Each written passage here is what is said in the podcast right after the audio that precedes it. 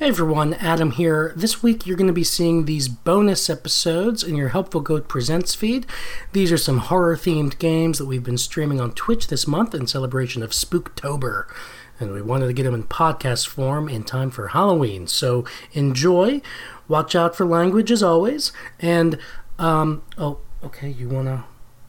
Alright, uh, yeah, okay, so this, um, creepy cloaked demonic figure just tapped me on the shoulder and wants to say something. So, yeah, okay, yeah, that's the mic. Just, yep, just talk right into it. You got music and everything, alright.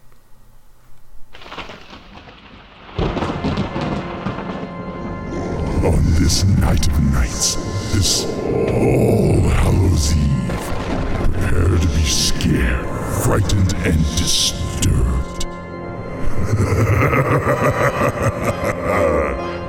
Happy Halloween.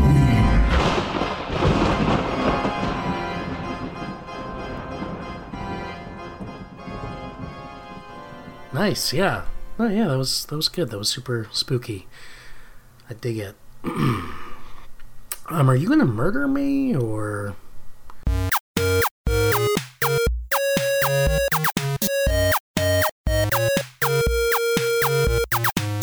Hello, and welcome to Helpful Goat Gaming presents The Burbs 2019.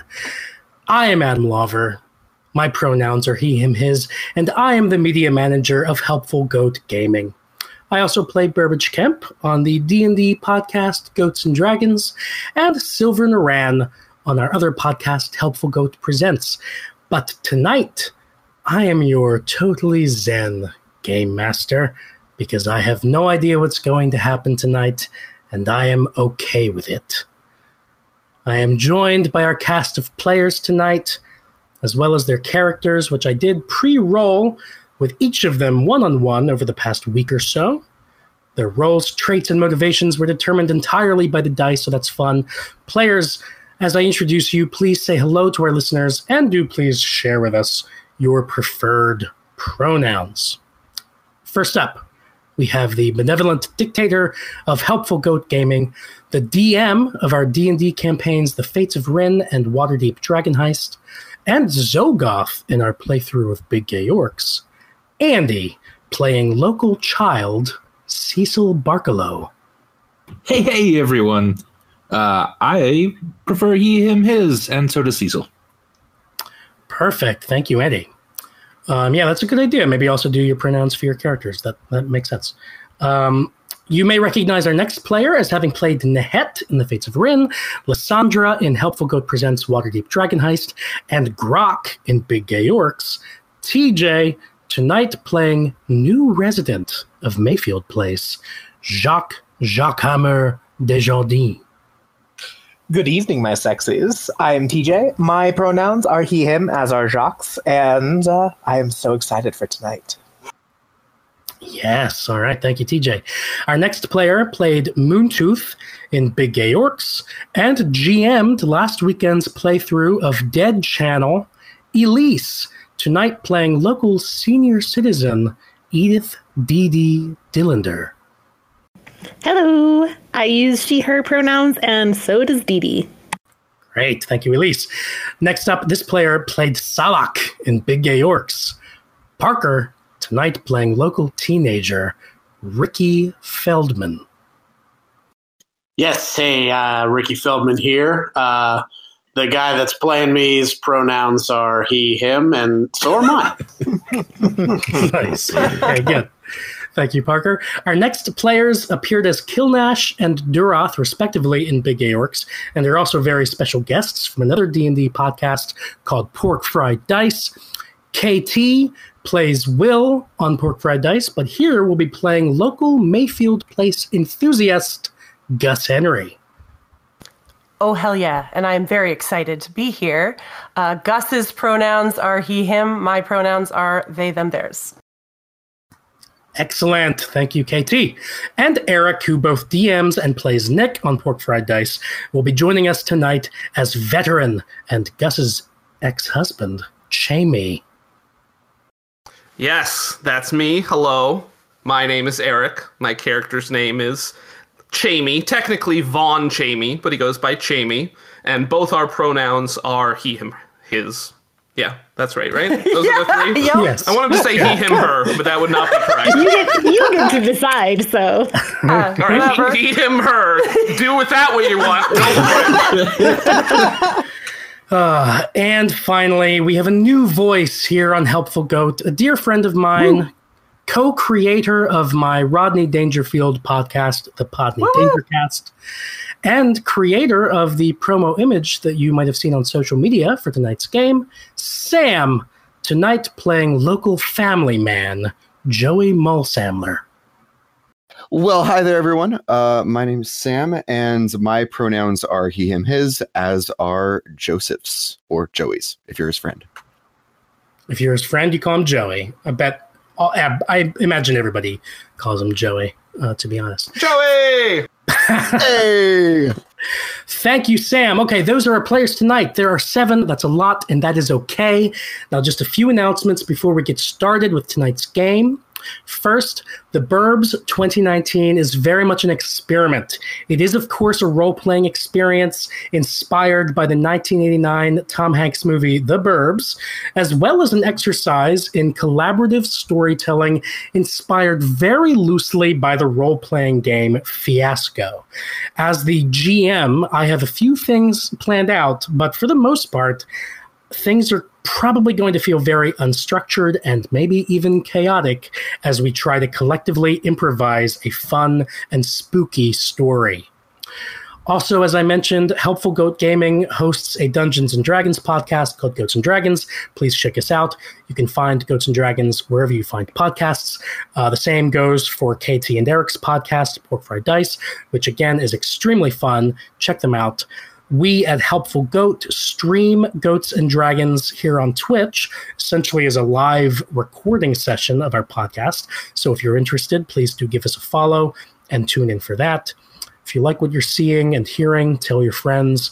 Find us on Facebook at Helpful Goat Gaming and on Twitter and Instagram at Helpful Goat. Now, without further ado, let's begin tonight's game of the Burbs 2019. Mayfield Place, a cul de sac located in Hinkley Hills, a neighborhood of Des Moines, Iowa. 30 years ago, on this very street, Tom Hanks began suspecting that his new next door neighbors were killers. While investigating with his man child friends, he inadvertently blew up his neighbor's house and went down in history in the process. For weeks, Mayfield Place was the talk of the nation, with news pundits and talk show hosts throughout the country arguing about the state of the American suburbs and the insidious evils that seemed to increasingly threaten hardworking suburbanites' innocent way of life.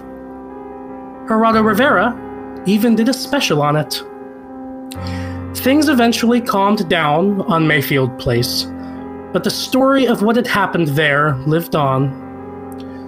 Now, 30 years later, the events of 1989 are the stuff of local myth and legend, and firmly set in the past. Hinkley Hills seems like a normal place now, full of normal people, and Mayfield Place seems like any other normal cul de sac in this very normal neighborhood. But of course, what's a story about the burbs without a seedy underbelly? What are a bunch of suburbanites without some shady secrets and an inclination toward suspicion? And what's a peaceful cul de sac without a new resident to welcome to the neighborhood? Players, characters, audience, welcome to the Burbs 2019. All right, now comes for uh, the big wild card for tonight. Um, I am going to roll a d10. I have randomly assigned each player one of the numbers from 1 through 10. Two of the numbers have been assigned to NPCs, and one of the numbers means no one's a murderer. If one of the assigned numbers If one of the if one of the assigned numbers comes up, that player's character is an actual murderer and must come up with a reason why they would have killed a certain person in the neighborhood, which I'll explain shortly. If one of the other numbers comes up, either one of the NPCs is a murderer or nobody is an actual murderer. The players will have no idea of knowing for sure if one of them is a murderer or not. This should cultivate some paranoia, which should in turn be a lot of fun. So, without further ado, let's roll a d10.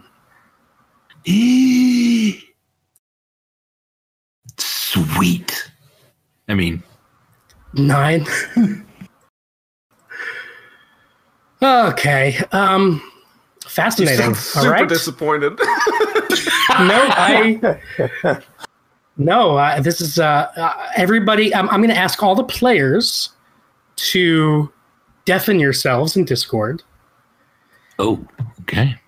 I will reach out to the person who is the murderer via a Discord DM. And then once everybody is deafened, looks like everybody is, I will announce for stream who what who who was number 9 please do not spoil this. Uh, anybody who's listening in, in Twitch, uh, please obviously do not spoil this in the Twitch chat or anything. But so I'm going to keep myself honest here. And the murderer, or rather the character who has to be a murderer, is an NPC. Um, and it is an NPC named Dolores Henry. That is Gus Henry's mother. That'll be really interesting. Um, now I'm going to have everybody come back. I've come back. Back. As have I. Hello. Everyone is back. Great. Okay, so that piece of business out of the way. Now, just to be clear, just because the role of actual murderer is randomly assigned, th- that doesn't preclude other characters from being able to murder somebody if for some reason they really want to. Um, whether or not that renders the murderer mechanic completely useless, frankly, I'm not sure. um, I, I think the murderer mechanic is just to kind of give a baseline of this is something you have to kind of think about as a player and be paranoid about. Yeah. But ultimately, Are we ultimately, supposed to assume that the murderer has already murdered someone, or is that not part of it? I will ex- I will address that um, Okay. momentarily. Great question, though. From a Um, murder. But yeah, but yeah. Basically, I don't want to limit people from doing what they want to do. And hey, the more murderers, the merrier. Um, now, okay, just a little bit more opening business narration. I'm so sorry there's so much of it, but here we go, just to establish where we are as the game begins. As in the movie, we start with a shot of the Earth itself. We zoom down, down, down, pushing in on the United States, Iowa, Des Moines, Hinkley Hills, and then finally, Mayfield Place. Very similar to how it looked 30 years ago, although now the camera comes down on a narrow island in the middle of the Mayfield Place cul de sac where there are some bushes, a bulletin board, a single park bench, and three statues. The first statue is a tall figure, a man in fatigues, sunglasses, and a military beret, facing north. In one hand, he holds a walkie talkie, his other arm is extended, his index finger pointing towards something indeterminate in the distance. A nearby plaque is separate from the statue and seems just a bit newer than the statue itself. It reads in memory of Mark Rumsfield, June 4th, 1936 to June 3rd, 1991, followed by a quote that reads, A soldier's way saves the day. The second statue, shorter than the first, faces south, a slightly chubby figure in relaxed jeans and a polo shirt. Brow furrowed, arms at full akimbo, somehow looking just as heroic, if not more so, than the soldier. This statue also has a plaque that is separate and seems just a bit newer than the statue itself. It reads In memory of Art Weingartner, founder, Mayfield Place Homeowners Association, July 3rd, 1952 to November 28th, 1991. Followed by a quote that reads Do not mess with suburbanites. The third statue, just to the east of the first two, is a sculpture of an ambulance stretcher with two figures on it. One in a prim suit with hypodermic needle in hand, the other in tattered clothes with bandages on his head. The two figures are locked in a grapple with one another, but the sculptor has made it very clear that the figure in tattered clothes is the hero here, and that he is winning.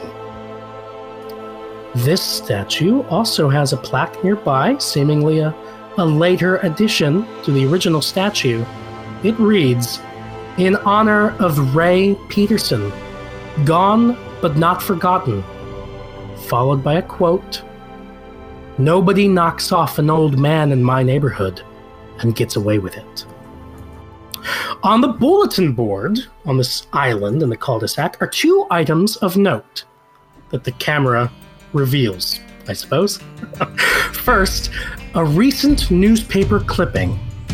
Walter Opferman, an elderly resident of 667 Mayfield Place, died tragically in his home last week on Thursday, October 24th. He accidentally overdosed on painkillers that he'd been prescribed for a recent foot surgery. He had just hosted a dinner party attended by many of his neighbors. He is survived by his grandson, Oliver Meatball Opferman. Also on the bulletin board, a sign indicating that there's to be a Halloween block party planning meeting at the Barkalows at 7 p.m. on Tuesday, October 29th. That's tonight. We now see the rest of Mayfield Place as the camera pans over a totally normal suburban United States street.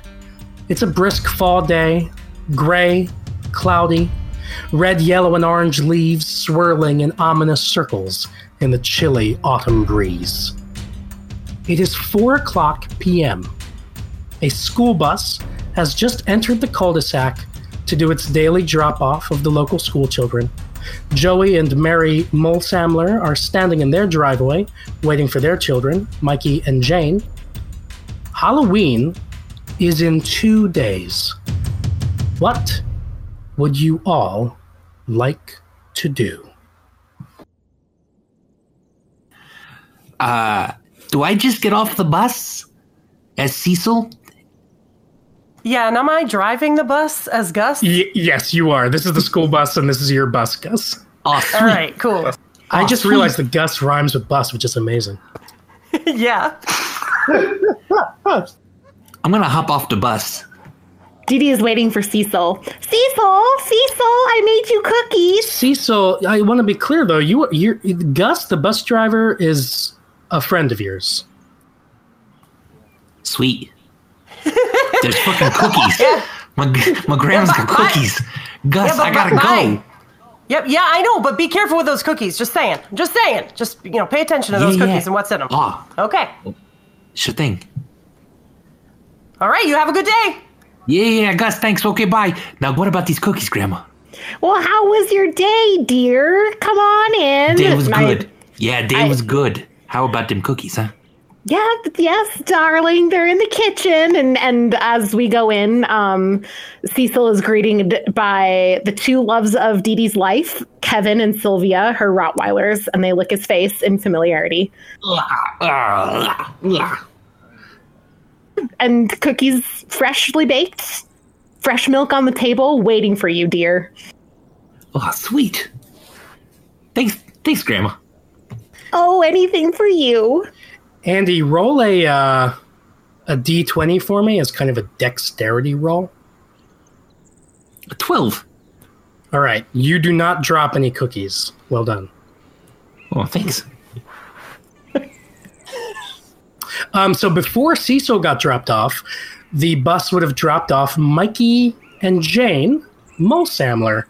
So um, they hop off the bus. Mary and Joey are waiting there, and um, looks like the car, one of the two family vehicles, is packed up, and Mary looks like she's ready to go for a drive. Um, and Mikey and Jane hop off, and they say, um, kind of in unison, Yay, we're going to visit Grandma! We're going to visit Grandma! And they run up and hug and run circles around uh, Mary and Joey. Oh man, I'm gonna miss them so much, honey. Hey Joey, you you gonna you gonna go? The kids are gonna go visit Grandma. What's what's going on out there? Shout Yeah, yeah, it's- it's-. Yeah, it's it's just their uh, you know annual trip to go see grandma, but they'll be they'll be back before Halloween. Rest assured, you know, gotta do all the house decorations. Oh man, I thought that was next week. Well, our planning meeting is tonight, and uh, yeah, Oh, all right, all right. I'll I'll see you when I come around. all right, you take care. All right, bye. So yeah, Mary uh, Mulsamler will give Joey a little kiss and say, "Okay, honey, we really need to hit the road if we're going to get to Mom's house uh, before too late. I hope that you are doing the right thing, taking off this week, and that you're going to be productive with your your projects while we're gone. Okay." You, you, you know I will. Please just you know drive safe. I uh, don't want you guys to be late for the party though. But yeah, Yeah, we'll go and make it to that one, and we should be back in time for the Halloween block party on th- Thursday. Is that right? That is, um, you know. that is in fact Halloween this year. Yep. Okay, good, yay. Um, I'm gonna swing back around. My buses come around the cul-de-sac, and I have like little bats swinging in the window, and I'm like, "Hey, Mary, make sure that you know, you, right on 84, there's a ton of traffic. I just want to make sure you know about that. Okay? Okay. Have a safe trip. okay, thank you, Gus. Thank you. No problem. He just never turns it off, does he? All right, kids in the car, let's go. We're leaving this narrative for the foreseeable future. Rosencrantz and Guildenstern are dead. yes. And so they all load up, and uh, I give Joey's- them, you know, I blow one big old kiss goodbye and uh, wave as they, uh, you know, drive down the cul-de-sac. Wow, Nice, just yeah. one. Just one. and um, and yeah, like the kids loaded in, and they got their matching. They had like complimenting My Little Pony backpacks that they had uh, brought with, brought home with them from school, and they're riding off and waving goodbye to Joey. And they are gone. Okay, good riddance to those NPCs. So as I uh, as I walk towards uh, Opferman's house, I'm you know just wave at Gus and be like, "Hey, what's up? Good bus driving. Oh, thanks. Hey, how you doing? Real good. You know, Halloween's coming up. Best time of the year, man. Oh, you're so right. I like point at the. There's a little ghost hanging from my my uh, rear view mirror. Right on, ghosts forever. That's such a good one. That's such a good one. I love it. Ghost forever. You're right, man. You're so cool. Best street ever. can I, can my honk be like a, a custom Halloween honk? Yeah, what do you want it to be? beep beep beep doop. It's got to be the Monster Mash or some variation. Exactly. Exactly. So if you can do the honk right now, you got it. Burr, burr, burr, burr, burr, burr, burr. this is insanity. I loved it. All right, what is everybody else up to? Joey, are you heading inside after your family leaves, or Uh, yeah, yeah, I'm I'm basically just like breathing a sigh, you know, getting ready to get back to work as it is, and uh, you know, I uh, I wave bye to Gus as he drives off, and head inside. Gus? Do you keep your bus parked like right by your house? I was wondering if I could, because that is ridiculous. Just remember, you might have other kids to drop off, unless you like m- adjust your routes to end here, and so the kids, yeah, that might be your last stop Uh, yeah. until you park here. Yeah. Yeah, I mean, it could be. Uh, that would be. That would be. That would make sense. But I don't know if I make sense. So you know. Yeah, no, okay, I, I, I, dig parked it. my bus. Sure, I parked my Yeah, bus. no, it's awesome. Right there. Um, so so Elise is asking in the in the in the Discord, and I might as well just repeat it for everybody. Um, Walter Opferman, who lives over in the Opferman House, six sixty seven, or lived there. He died of an overdose of um, of painkillers, basically. So And who um, lives there now? Sorry. His Oliver. grandson, his grandson Meatball, lives there. Okay. Thanks. He's out on his porch, uh, smoking a cigarette and just watching the neighborhood. Okay. Um, Dee Dee's going to ha- having let Cecil had his fill have his fill of cookies. Well, well, honey, it's time for your grandma to to see if others want some cookies. And do you want to come with grandma today, dear? Oh yeah, that'd be sweet. Sure, yeah. Okay, you carry the cookies, dear. And sh- and she starts to kind of make her way out the door, down the stairs, and then she, you know, over to the Barkalow residence. You do you think your dad is home? Does do you think he wants cookies? Oh, I don't know. Who knows? Who knows?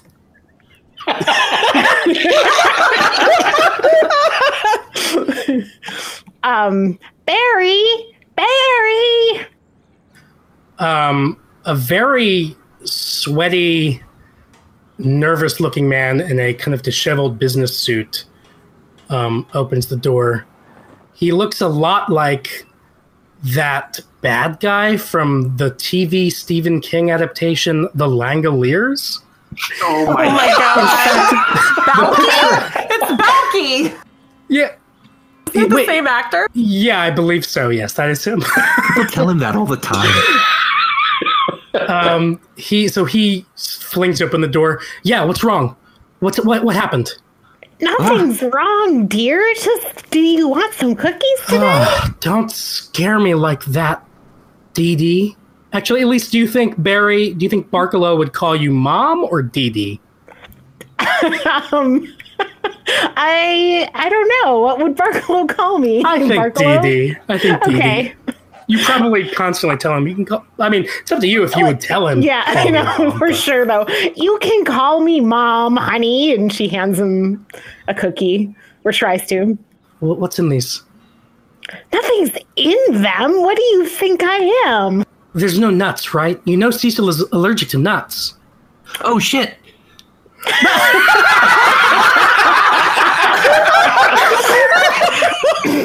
Barry, I raised your mother. I understand how to take care of children.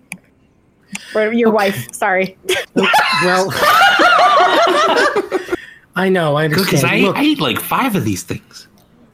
And he's alive, isn't he? Yeah, he looks alive, and he'll bend down and kind of do an inspection of Cecil. And this is this seems like a process that, that is very familiar to you, Cecil. He's so you're kind of standing at attention, and he's kind of checking your clothes and th- your pulse, and just making sure you're okay. I start itching my arm really, really hard, and then and then I grab my chest, and then I just fall over. Cecil, Cecil, I'm just fucking with you. Cecil. I'm fucking with you. no fucking with me, and also no language. Bad. Dee Dee, Sorry. listen, and, and he'll pull Dee Dee aside. Um, speaking of Harriet, I am feeling her presence in the house again. And I was wondering if we could have the Halloween block party planning meeting at your house tonight, please. Oh, Barry, you there's there's no such thing as ghosts, Barry. I don't know how many times I have to tell you. I know, I know that there's no such thing as ghosts. I mean more of like an emotional, spiritual, supernatural, spectral presence, not like a ghost, you know? Well, Barry, I wasn't expecting to have company tonight. But Please, just this once, will you do this for me? I just can't, I, I, I don't feel comfortable having people in my house tonight. Well, will you be there, dear? Yes, we'll all be there. Every every uh, player character here will be expected to come over and, and be there. Yeah. Well, you are a non-player character, actually, dear. So I just needed to check on Right. you. Yes, I will. I will be there also. I, as a non-player character, will be there. Yes. Well, I just want you to have a reason to get out of the house. So if it has to be my house, then so be it. Great. Thank you so much, Dee Dee. I really appreciate it. Now, will you please leave and take these cookies? Cecil, get in here. Do your chores. Cecil's just like wide eyed staring at the Opferman place and just very slowly eating a cookie. Oh yeah, Meatball is on the porch and he makes eye contact with you, Cecil, and he puts his hands in like circles up to his eyes and then kind of like dissolves them and like spreads his arms out and just gives you a big grin, like taunting you. I hate that guy so much. Me too, dear. Me too. And Dee Dee starts hobbling down the steps, and she, uh, with great drama, passes the Opferman house without going to offer cookies and makes her way to um, Joey's house. Oh, fuck yeah. Hey, Dee Dee, I'm over here. You know, I, I want a cookie. You know, Ricky, you'll only get yourself. You are Ricky, right? Yes. You'll only get yourself in trouble hanging out with people like him. And she carries on. If you want a cookie, come get one from Joey's porch. oh man, you know they they're dealing with some problems here. You know, give Meatball a break. So you've been over trying to like you're hanging out with Meatball and sort of comforting him in his grief.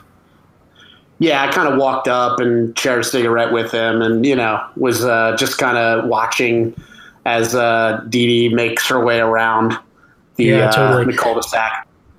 Meatball seems um, uh, in good spirits. Like he's not. He doesn't seem to be really upset right now. And he'll he'll offer you um, as Dee Dee kind of passes by looking. Meatball will very obviously kind of offer you um, some marijuana in a baggie. Wow.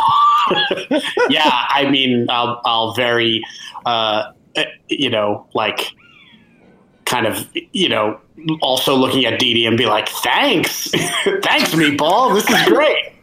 He is expecting. He's not going to let go. He is expecting payment for this. Cannabis is a gateway to heroin, Ricky! Oh, come on, come on, Dee Dee. It's fine. It's fine. Meatball is going to give you the middle finger. Fuck you, Dee Dee. Dee Dee clutches at her chest and gasps. the indecency these days? Your grandfather would be ashamed. D- Dee Dee, did you happen to shout that from like my front porch? Were you that close yet? Yes. this is all happening from essentially your front porch. Oh, beautiful. Okay, so I, I, I um, I kind of mosey on up, and uh, I open up my door and witness this happening. Um, uh, yeah, yeah, gateway to her- heroin. Um, say, is, is is that a cookie? Oh, yes, dear. Would you like one? Oh, a- absolutely. I, I haven't eaten in a while. Um, and uh, he reaches over and I, I grab a cookie and start shoving it in my face. Say, mm, these are really good. What, what's in these? Why does everybody ask that? It's brown sugar, white sugar, eggs, butter, flour, baking soda, and chocolate chips, dear. Oh well, it's, it's mighty good, mighty good. Um, so uh, you you ready for the uh the the planning meeting? I say as I kind of brush the last last few crumbs off of my face. Yes, it's uh, going to be at my house, it seems. Uh, oh oh really? Huh. Yes, last minute change of plans. You you don't sound too pleased about this. Well, dear, it's just that I wasn't expecting company tonight. Oh man, yeah, I, I know all about that. Well, um, if there's anything I can do, let me know. Oh, of course, dear. Uh, Anything you need? Any anything I can help with? Well, honestly, you know, with with the kids and wife out of the house, I think I've got everything I need. I just need some peace and quiet, you know. Okay. All right. Well, I'm going to go ahead and see if Chamey needs some cookies. All right, sounds good. Thanks again for the cookie. Anytime, dear. And Dee Dee starts making her way around to Jamie's house. You'll see Jamie's uh, standing on his front porch. He's got his arms crossed. It looks like he's kind of surveying everything. Um, he's got a, a mirrored sunglasses on. and He's just kind of scanning. But uh, he uh, he sees you coming, and uh, he stand uh, steps over to greet you at the uh, at the steps. Hello, Jamie, dear. Hello, Dee Dee. How are you? Oh, I'm all right. I'm all right. My old bones made it out of bed today, so it's a good day. It's uh, nice to nice to see you here. I uh, I hope that uh, that meatball punk didn't get under your skin too much. oh, he's always just being a bad influence to my poor Cecil. You uh, let me know if anything needs to be uh, done about him, if you know what I mean. I do. I do. Do you want a cookie, Digger? Of course I do. I'm always up for a cookie of yours there, Dee Dee. Let's see here. Uh, this one looks good. And he kind of rummages around on the plate, touching most of them, if not all of them, uh, and, and picks one up. Chamey, do a give me a D twenty uh, dexterity check. Ooh. That's a dear. five. yeah, as you're as you're kind of trying to take uh, some cookies off, your your hand kind of like clumsily knocks down the tray of cookies, and they fall. They cl- they clatter to the to the ground, and um, and I'm yeah, gonna yell the- out. I'm gonna yell out. That's all karma. And uh, Chamey, if you don't mind, I'm gonna I'm gonna play your character for just one line. Yep. You you say, "There go the goddamn cookies." Yep. And he and he just stands there, just looking down at them, just with his arms crossed, just shaking his head. Dolores uh, Henry, whose house this is, she's gonna come out and who is that? Jamie, who's out there? Dolores, Hello, Dolores. Get Come back on inside. out. Oh, Dee Dee, come on out. Dee Dee, it's me, Dodo. I just discovered that about myself. I just decided. How about that? I'm Dodo. Dee. I think I like Dot better, but if Dodo is it, then It changes every damn day. well, Dodo, do you what? Uh, what is it the kids say? Are you you using she, her, her pronouns these days? Oh yes, I I my pronouns are she, her, hers. See, even old folk can change. Yeah, and Dodo will kind of put up a, a high five and kind of look out to the street as if there were a camera there and kind of smile. She'll kind of encourage you to look out and do the same thing, Dee Dee. Is this something I'm familiar with Dodo doing? Yeah, yeah. So if you give her a high five, she'll expect you to look out where she's looking and smile and kind of freeze there for a moment. Like freeze frame? Yeah, Okay. Uh, I go for it. great. All and right. then I see if she. Well, Jamie knocked about half of the cookies onto the floor, but there's still a few good ones if you want one, dear. Oh, no, thank you. And I heard that, Jamie. I heard you, you take the Lord's name in vain. What did I tell you? If you're going to live in this house after your divorce from my son, please Not watch. to use the Lord's name in vain. I know, Dodo. Exactly. Thank you. Now, if you'll excuse me, I'm going to go back inside and finish watching this great documentary. It's about Mr. Rogers. It's called Won't You Be My Neighbor? Have you seen it, Dee Dee? Well, I think I must have, dear. Yeah, I'm just inside watching it right now, and that's just so that so that Adam can check it off from his list of references to the movie. All right, bye. Jamie, bye, Dodo. Jamie, Yeah. did you get your cookie? I know some fell on the floor, but don't you worry about that. Dee Dee's always cooking something up. Oh, I know you are, Dee Dee. I'll I'll take care of this. I'm I'm sorry about the mess. I hope you have enough for the the rest of the neighborhood there. Well, it's just Gus and who? Don't say his Jacques. name. No, I said don't say it. Well, what's the matter, Jamie? You know who he is. He's one of those. As you say this, you hear from across the hedge, Oh, hi there, Dee Dee. Hi, dear. Jamie, you have to let this toxic anger go, dear. It's not going to do you any good. And she keeps making her way towards Jacques. All right. As you uh, as you go, uh, once you turn away, uh, uh, Chamie Hurley bends down and starts gathering up all the cookies. Um, and uh, just, uh, it- not to doesn't look like he's going to throw them away. It looks like he's holding on to them. and under his breath, he says, Fucking Canadian. Yoo-hoo, Jacques, do you want a cookie, dear? Oh, yeah, I'd love one there. Don't let that human mattress get you down now. Wait, are you from Sweden? I don't know. I don't know. I don't know what's happening. I love it, and it's so good. I'm sorry. French, Canadian, Swedish, and Yeah, I, my, my accent is wandering across all of Yeah. Sweden right now. So. well, come on then. They're chocolate chip today, dear.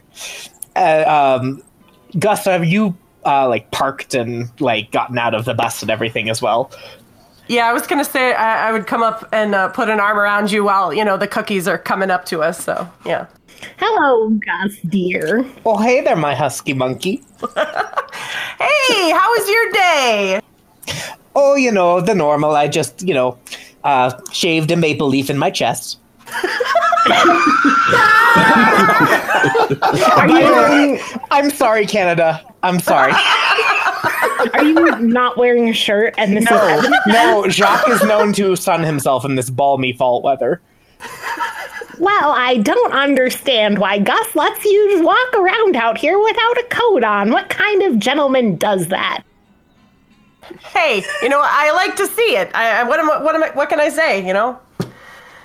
Well, we all do, dear. Tomorrow, I'm going to do my back. You're going to do your back. Well, I'll help him. I'm very flexible too. That's part of the reason why we're together now. Uh, what, what what cookies have you got there? They're chocolate chip. There's just a few left since Jamie dumped some on the ground again. Oh, how did that, That happen? Jamie. It was an accident. Don't blame him. Oh, I do blame him. You do know that when he's on his back, the meter is running, right? Who?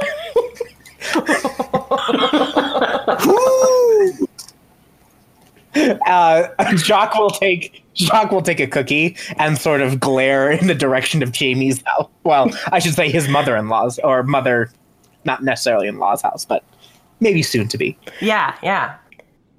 I'll take a cookie too, but I won't eat it. I'm a little suspiciously looking at it. Now, Gus, what is wrong with the cookies today? Nothing, nothing, never anything wrong with the cookies. Today or any day. Well, you just remember, Jock, and she's gonna just turn away from Gus, that Jamie isn't your enemy around here. And she glares off at, at the Opferman house uh, where Meatball is presumably still on the porch. Yeah, he is. Jacques will actually follow the gaze and um, hold it on the Opferman house as well. You guys uh, catch a glimpse of uh, Chamey peeking through the hedge at all of you, since you're looking in that direction intently. Uh, Eric, do, does Chamey have any kind of like vocal response or audible response to Dee Dee saying Chamey's not your enemy to Jacques? Probably a scoff. And so they probably hear that and see and look over and see Chamey Yeah. peeping peeking through the hedges at them. Mm-hmm. I'll wave at you. Back in my day, when people got divorced, they carried on for the sake of the children. What is the country coming to? And Dee Dee starts to wander off back home. Yeah, well, we don't have any children. Although we do keep trying. so true. so true. Hey, Dee Dee, I'm, I'm sorry about uh, Meatball. Uh, you know, he just is going through a rough time right now, but, uh, you know, I'm sorry about that.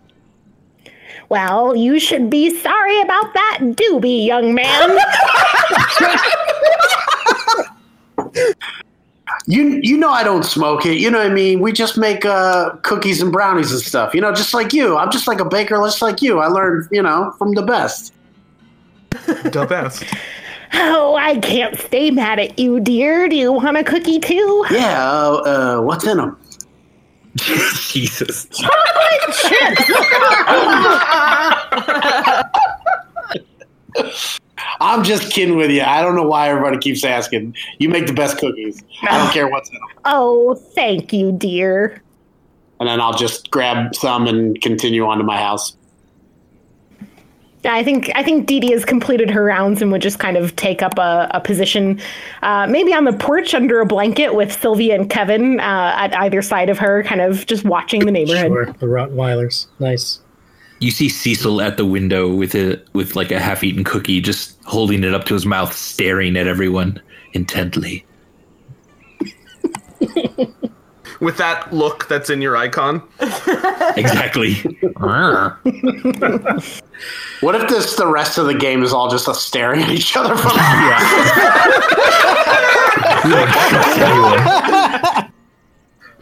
Any other um, interactions, Jacques and Gus? Were you gonna say anything? Oh else yeah, I was just gonna make sure that he didn't eat his cookie because I'm a little suspicious about the cookies. I was gonna say, how awesome would it be if Elise was the murderer and just killed us all? A hundred percent, except for Meatball, my sworn enemy. So Gus keeps Jock from uh, eating the cookie. Yeah. All right. Um, so the afternoon and early evening pass. What I'm wondering is, uh, I didn't plan for this, but this might be the best chance, the one chance we get, KT. Oh yeah. Somebody. So a figure in a like a like a a, a hoodie with a tightly drawn kind of hood kind of comes up. You can't really see inside of it, but they do walk up the street and they and and now and they walk up and they say, "Yeah, hey, uh, is this is this where I can get a tour of Mayfield Place? Oh heck yeah, yeah you can. How much?" Uh, it's fifteen dollars, but that includes the bus ride. All right, Oh, yeah, oh yeah, yeah. wait, oh, and then I tap the side of the bus, and uh, a sign rolls down, and it says uh, Mayfield Place Tours. All right, yeah, he'll give you uh, this this figure. Um, will give you fifteen dollars and wait for you to invite them onto the bus. And this will be. I'm basically just going to let KT hold court for a moment here, and Oh my God. play or like narrate, like however you want to do it, like in character or out, back and forth. Kind of, what would you tell this person, this random person? if you're driving them kind of around the cul-de-sac on this tour. We don't have all night, KT. but um, I'm going to play a different song here and just let you kind of go wild for for just a Oh my bit. god! I didn't actually. I, didn't. Come on, you did I'm so not prepared. Oh my gosh. Oh my gosh! Is this from Banjo Kazooie? This is called Jaunty Gumption by Kevin MacLeod. Oh my gosh! Sounds like Banjo Kazooie music. Oh wow. Well, yeah. I mean, like, I, I guess I'm unprepared because this is uh, it's kind of the first one in a while. But I, I'm trying to get a good look at his face. Does it seem like a man or a woman? Um, Can't really tell. It's kind of androgynous. They sound the voice sounded kind of like raspy, okay. um, in maybe a masculine kind of way. Yeah. Okay. Well, I uh, I um I hurriedly, you know, uh, uh, unlock the bus and get on and and show him a way a way to one of the seats. It's obviously still the school bus, but um. Uh, man, I, I regret because I'm, I'm sure I have certain decorations for when I'm doing my tours, but uh, um, yeah. So I, I think uh, he is is is really you know really pumped. Like, oh, so where are you from? Where where where where you hail from? Out of town. Just curious. What happened Oh, here? wow. And you walked all the way here? Wow. You must be really excited. I like it. Uh, Yeah. yeah, I'm excited for you to get on with the tour. oh, well, damn it. I have to look at my notes. All right. Well, this is all based on what you told me. So, um, yeah, he uh, starts he starts up the bus and starts driving down the very short tour. Really of- slowly, just Yes. really, really slowly around Yes. the cul-de-sac. exactly. Incredibly slowly. Um, and he says, you know, I don't know how much you've heard. You know, it was it was 30 years ago. 30 it's really weird to hear this music in the back with this tone. but I'm trying to do like this spooky I'm gonna, I'm gonna, I'm gonna. I'm gonna stop it so that you can, you can do it normal. oh my god. Um, well, he's you know, he tries. He's he's really excited, and it's kind of like a spooky, a spooky, as spooky as he can get it. And he's like, you know, 30 years ago, it hit natu- national news. I'm sure you've heard all about it, the Klopek incident. He waits Yeah. for a response. Yeah, Yeah, I heard about it. yeah, yeah. Well, you know, 30 years ago, everything you happen, everything you heard, it happened. It was it was true. happened right here and he and he basically goes through the events of the movie as as much as he recalls um, and is able to get from the news and his research and all of the obsession he has with the events that happen here um, he'll he'll drive around now i'm trying to look at the street but um, he'll drive around he'll he'll stop in front of what was once the Klopeks house he'll um, which is the which is the Mulsamler house that is built on the lot where the Klopeks house was. Okay. Oh, okay. So it's right there. All right. Good. Um, so okay. So then I guess I'll start. He'll start with saying, you know, like this this house right here. This is where where uh, where Ray Peterson crashed the ambulance right into the uh, Art Weinga- Weingartner's house. Right. That was true. Right. Like hope, hopefully, I'm basing this on my, my memory of the movie. Um, he's saving the day, becoming an American cultural icon Yeah, yeah. slowly drive by. This was this was Ray Peterson's house right here, hero Ray Peterson, and to the left you'll see the statues. He'll t- he'll talk all about the statues. Um, he'll say, uh, you know, after the Klopeks, after after the house blew up and and everything happened, and it was a it was a nightmare. But you know, I like to think of it as just one of America's greatest stories. I think everyone agrees with me when they come on this tour. But, you know, a couple years later after the incident, Art and Ray, they were still living here. It was, it was a pretty, pretty lonely existence because a couple years later, both their wives left them around Halloween. It's pretty sad, pretty sad stuff. And, uh, you know, Art never, Art never forgave Ray Oh no, Ray never forgave Art. Sorry, I'm trying to remember too many names. Ray, Ray, Ray never forgave Art. He never forgave him. He blamed he blamed the dissolution of his marriage on Art and his wackiness. But you know, one day Ray Peterson disappeared. Nobody ever found him again. It, it, we don't know if he's alive or dead. You know, our Art never really thought that he, uh, never really thought that he died, and he thought that there might might have something to do with Rumsfield. You know, the veteran. So you know, there was a there was a lot there was a lot going on still. He's just he's just going on with all the conspiracies. He has he has lots of conspiracies that he that he uh, he spouts to this person. Yeah, so he would he would share that um, that Art um, after Ray's disappearance, Art like insisted that like like uh, like the Klopeks, some family member of the Klopeks must have come and like taken him out. Like Right. that Art was just increasingly paranoid and like um, and that he was actually arrested one night um, breaking into Rumsfield's house for some reason. Right. Yeah, he yeah he, we, he I, I would say paranoid, but I would also say you know I I don't know though. There's a lot there's a lot there's a lot of history in this neighborhood. There's a lot of weird stuff that goes on all the time. So I don't know if it was paranoia for you or if he was just on to something, you know. But uh, yeah, lots of lots of history here. So the figure will, will ask, um, what happened to Rumsfield?" Oh man. Well, you know, not too long after the incident, he uh he signed up to go back into the army. Uh, to the army, he uh he was part of Operation Desert Storm, I think, and uh, sadly he uh he died in the line of duty trying to protect Ricky Butler, a teenager. Yeah, and this was a recent change. this is something was Oh, changed. really? Oh, crap. So I don't blame you. Okay. No, he like he lost his legs in the line of duty, defending. Oh, Yeah, trying to save Ricky Butler's life. oh, he lost his legs, not his life. Sorry, not his not his life, his legs.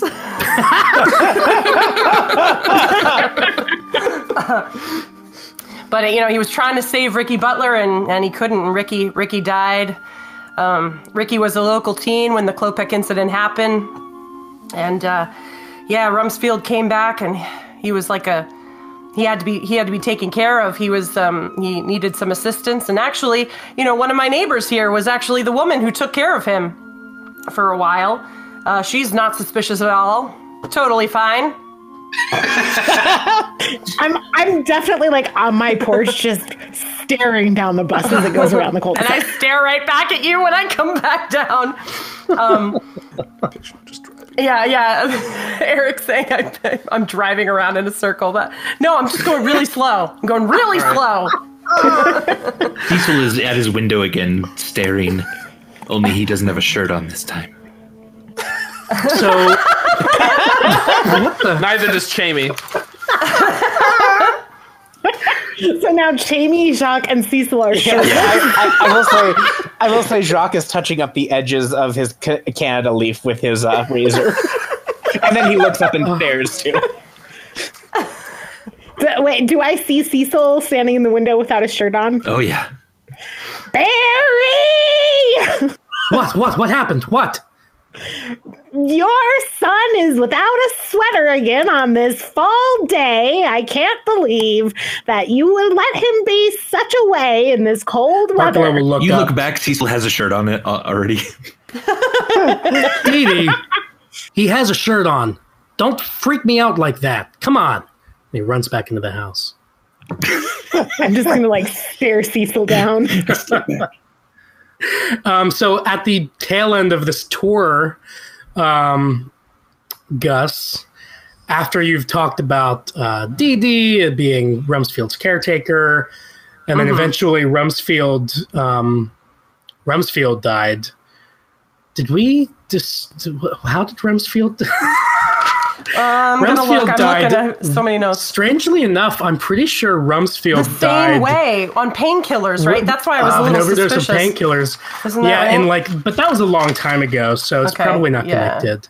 Yeah, Um, probably. Was I Um, not supposed to say that out loud? but as but as that as as uh, the bus kind of pulls up, um, the figure and the bus will kind of you you overhear them kind of turned toward the window and and they say, uh, "Ricky Butler died, huh?" yep, that's it's pretty sad, isn't it? Young kid. Yeah, Yeah, sad. Thanks for the tour. Appreciate it. And they'll uh, hurry off the bus and walk back down the street. They must have parked somewhere like else in Hinkley Hills. Oh, yeah, I was gonna try to hail him down and be like, "Hey, you got any theories about what the Klopeks were doing?" Nah, he's out of there. They're out of there Ah, before. And when I damn. accidentally say he, it really is an accident. I, I like, I'm not like I, I do not know who this person is. I want to be very clear. So you just wanted me to tell all that very poorly to everyone? It's no plan at all. All right, so yeah, so that's the the tour is done. It's probably getting close to seven o'clock. Um, Barkalow has called for a meeting. You would have all maybe heard if you didn't hear that the location has changed to Dee Dee's house. You would see a, a sign on Barkalow's door saying um, that the location has changed. So if you could all start convening in Dee Dee's house, that would be fantastic. Um, Um, I would like you to know as you enter Dee Dee's house, probably most of you have been here before, but um, it is, you know, like the Victorian style of houses where everything is like gaudy, terrible upholstered furniture and close quarters and tables and lamps and knickknacks and collectibles everywhere. That is Dee Dee's house to, I'd say, two degrees shy of a hoarder. How big? How big is her Beanie Baby collection? oh, so big. you don't even know. There's beanie babies on like a table, but they're all like they're color themed. So it's only like pink and purple and like pale browns and things. There's no like bright green ones. You know, it's just a certain color scheme of beanie baby. Um, species agnostic. And then uh like that's like one table just piled with these beanie babies. And then like there's a china cabinet next to another china cabinet next to like a like a chaise lounge that has like dolls kind of positioned on it. And like the china cabinet like one of them is just chock full of like antique um teapots and teacups and things like that, you know, and and like jam jars, like antique jam jars, and like just tons of little pots and and and mugs and things. And then like the next one is like a, a really nice china set, and underneath it is like another really nice china set on the next shelf, and like it keeps going. It's like that the whole house. All right. Thank you for the panic attack. I appreciate it. It's clean. It's just cluttered, cluttered AF. That's so good. Um, Jacques, are you going to the meeting? Absolutely. Okay. Before we go to Um, the meeting, could I have warned him, like, just be careful because I'm going to remind him of the painkiller thing, the tie between uh, Rumsfield dying of painkillers and her having been his caretaker. Is that still accurate? A part of the story, or not? Yeah, that's accurate. Yeah. But Yeah. Dee So I'm Dee gonna- wasn't. Dee Dee wasn't there the night that Rumsfield overdosed. Um, she wasn't so- there. yeah, she was out.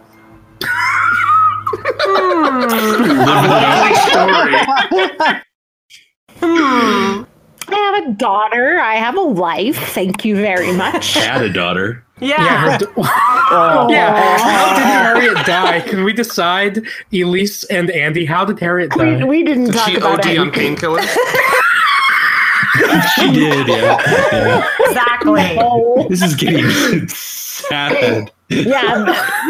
the only way that people die on Wow. Mayfield Place now is by Jesus, ODing on that's painkillers. so accurate to the No, state of no, suburban no. America. Oh No, no. it's oh, too, Too dark, it's too dark. much. She, did Okay, she die in a pool or something? did not die.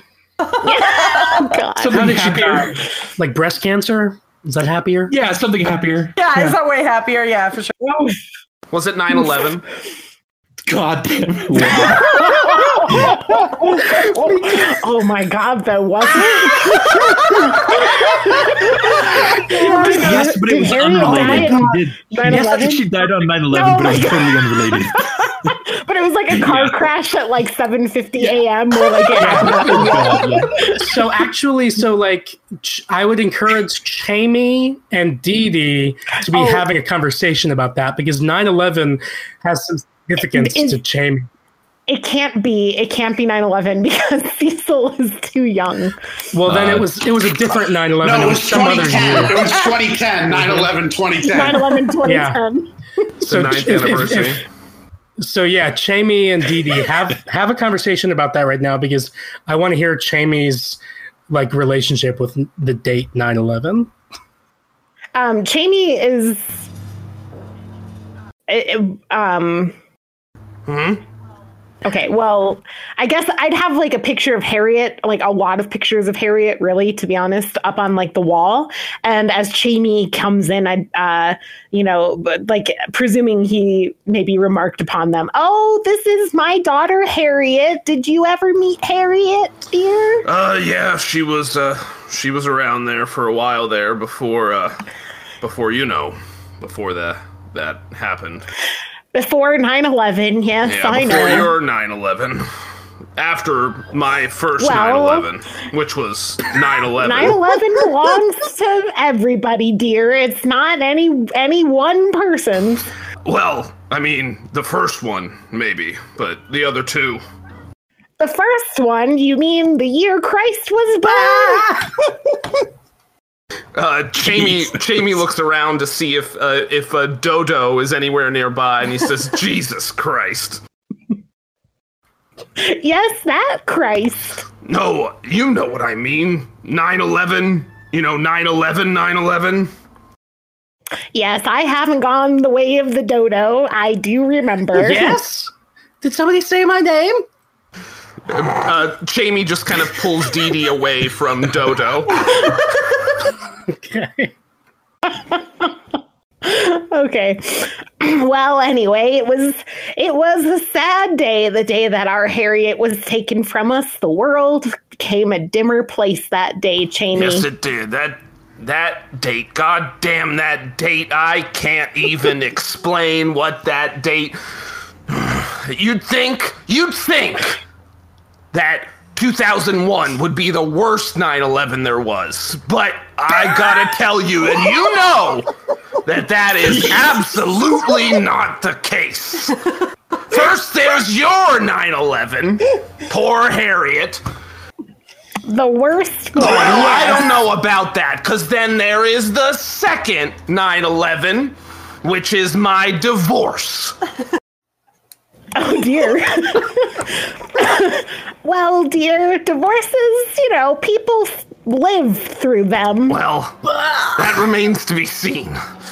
And then, uh, especially with my third 9 11, just last month, September 11th, that damn Canuck moving in with Gus. You know what I like to say? Fuck Canuck, I say ka-fuck. I'm afraid I do. Ka-fuck, you know it. Ka-fuck, ka-fuck, ka-fuck. yes, dear. Katie, dear, have you have you ever considered Xanax? I don't trust those pharmaceutical companies. Who knows what they're putting in those drugs? Evidently, they kill everyone. So at this, I'm assuming that like you are being ridiculously loud when you say that. Probably. He's he's he's half drunk point at this ka-fucks, I point. think. So, Yeah. so uh, Jacques, who is in a white mesh half shirt which says Trudeau for President 2020, um, um, says, "You know, we run your newspapers and we have an agenda," and then he'll smile at you and turn away. I thought that was Russia. No, he's goddamn right. It's those goddamn moose fuckers. oh God. Holy You hear Jacques loudly say, he'll grab Gus's love handles uh, and loudly say, "Who's my little moose?" Definitely me.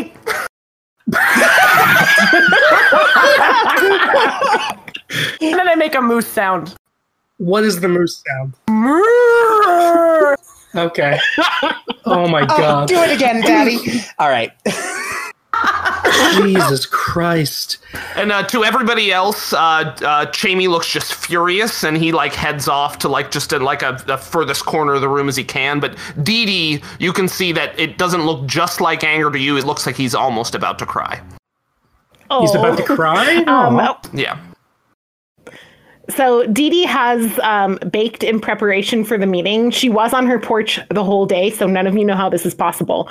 Um, and she brings around um, a tray that has like slices of banana bread, and then next to that, there's like a, a few like very small like um, shortbread cookies, and then next to that um, are like cherry dark chocolate brownies.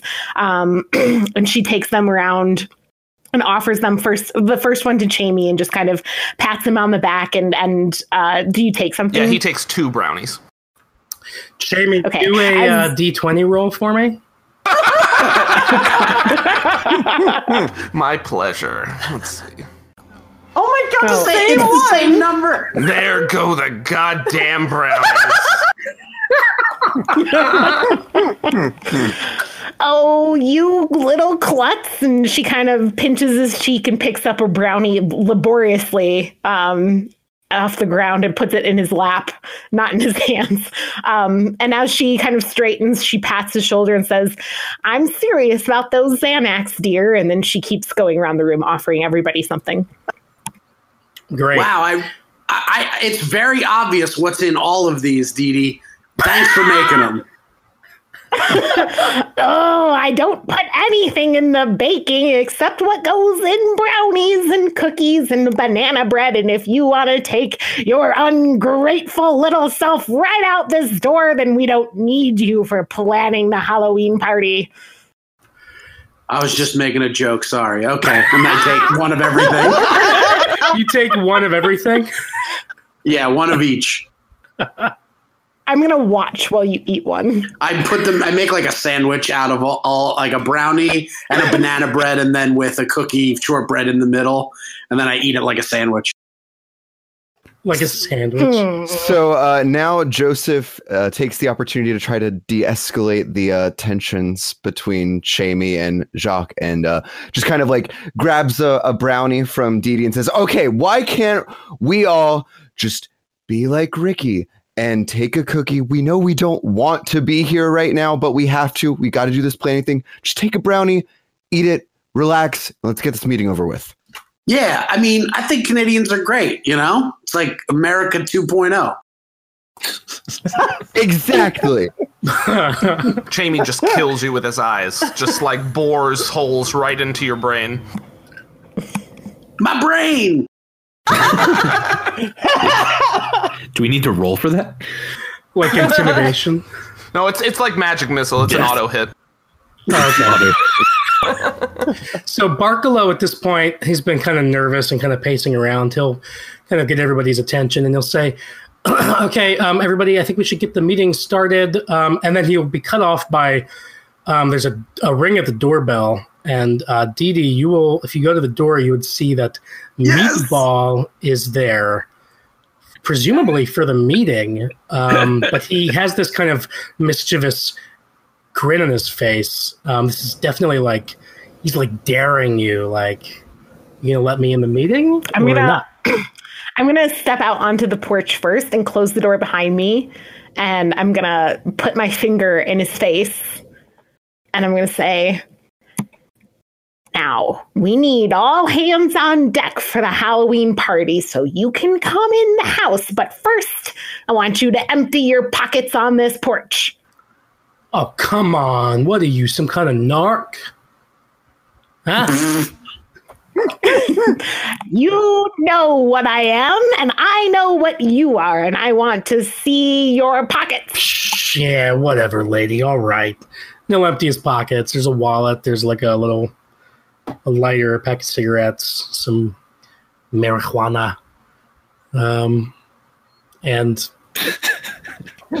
like some other paraphernalia. I guess. Okay, uh, is it just like a small, like small bag of like his personal stash, or is this like he's coming to deal? Um, he pulls out of his back pockets uh, a larger quantities that he was planning on maybe trying to deal, but he'll set it out for you. Um, yeah, so I take I take that and I put it in my mailbox. I'm assuming we have like the mailboxes on the the front porch kind of thing. Sure, yeah. Okay, yeah. So I put it in the mailbox and um, I say, you can have that back when you leave. And then I open his wallet and I take 20 bucks and I stuff it in my pocket and I let him in. Whatever. bullshit. You don't come into my house and deal marijuana. I would say cannabis. That's what that's what Dee calls it. You deal cannabis. Yeah, yeah, yeah, whatever. Let's just go to this meeting, all right? I've got my eye on you when I open the door, and uh, I kind of whistle a little bit, and Kevin and Sylvia are right there, and this is these are my dogs. Please Ah. recall, um, and yeah, and um, I just kind of like hand gesture to Kevin and Sylvia, and hand gesture towards uh, Meatball, and for the next until I signal them again, they are just by his side. All right. Hey, Meatball! Glad you could come. Hey, Ricky, what's up? Oh man, remember that? Was uh What are you talking about? Oh, just that we did that just now. Um, yeah, I remember. All right, let's get through this dumbass meeting, all right?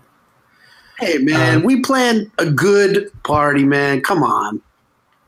And now Barkalow's going to get everybody's attention again. He's to be like, all right, thank you, everybody, for coming on short notice tonight.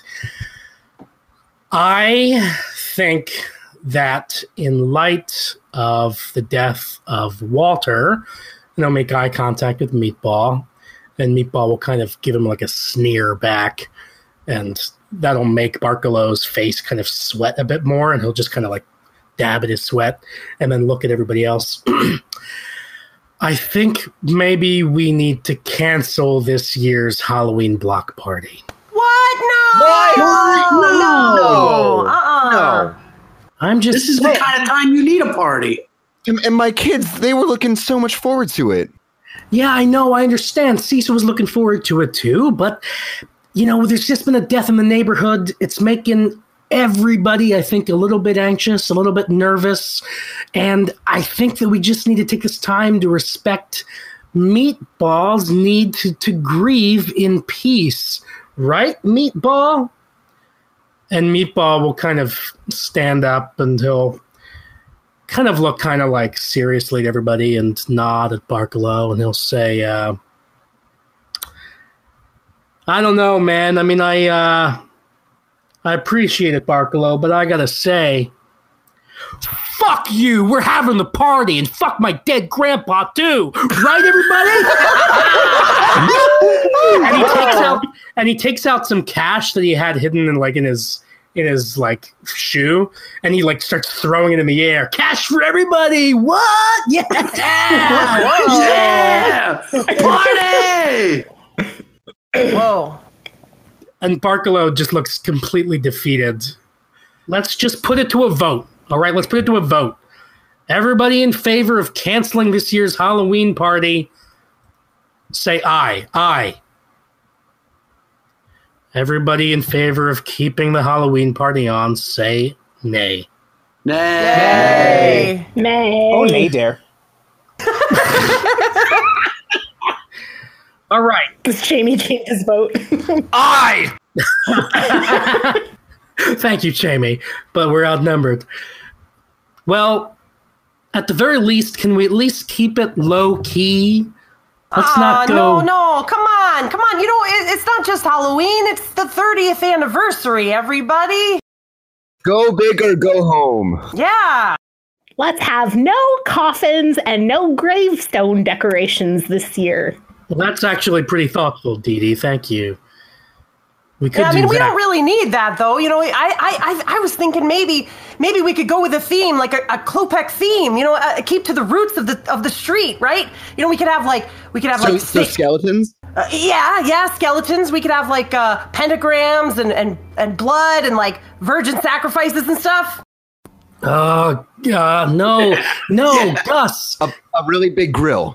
Yeah. What? Yes. I don't know. sure. None of you, none of you, unless unless yeah, Ray shared his dream with, with like a biographer or something.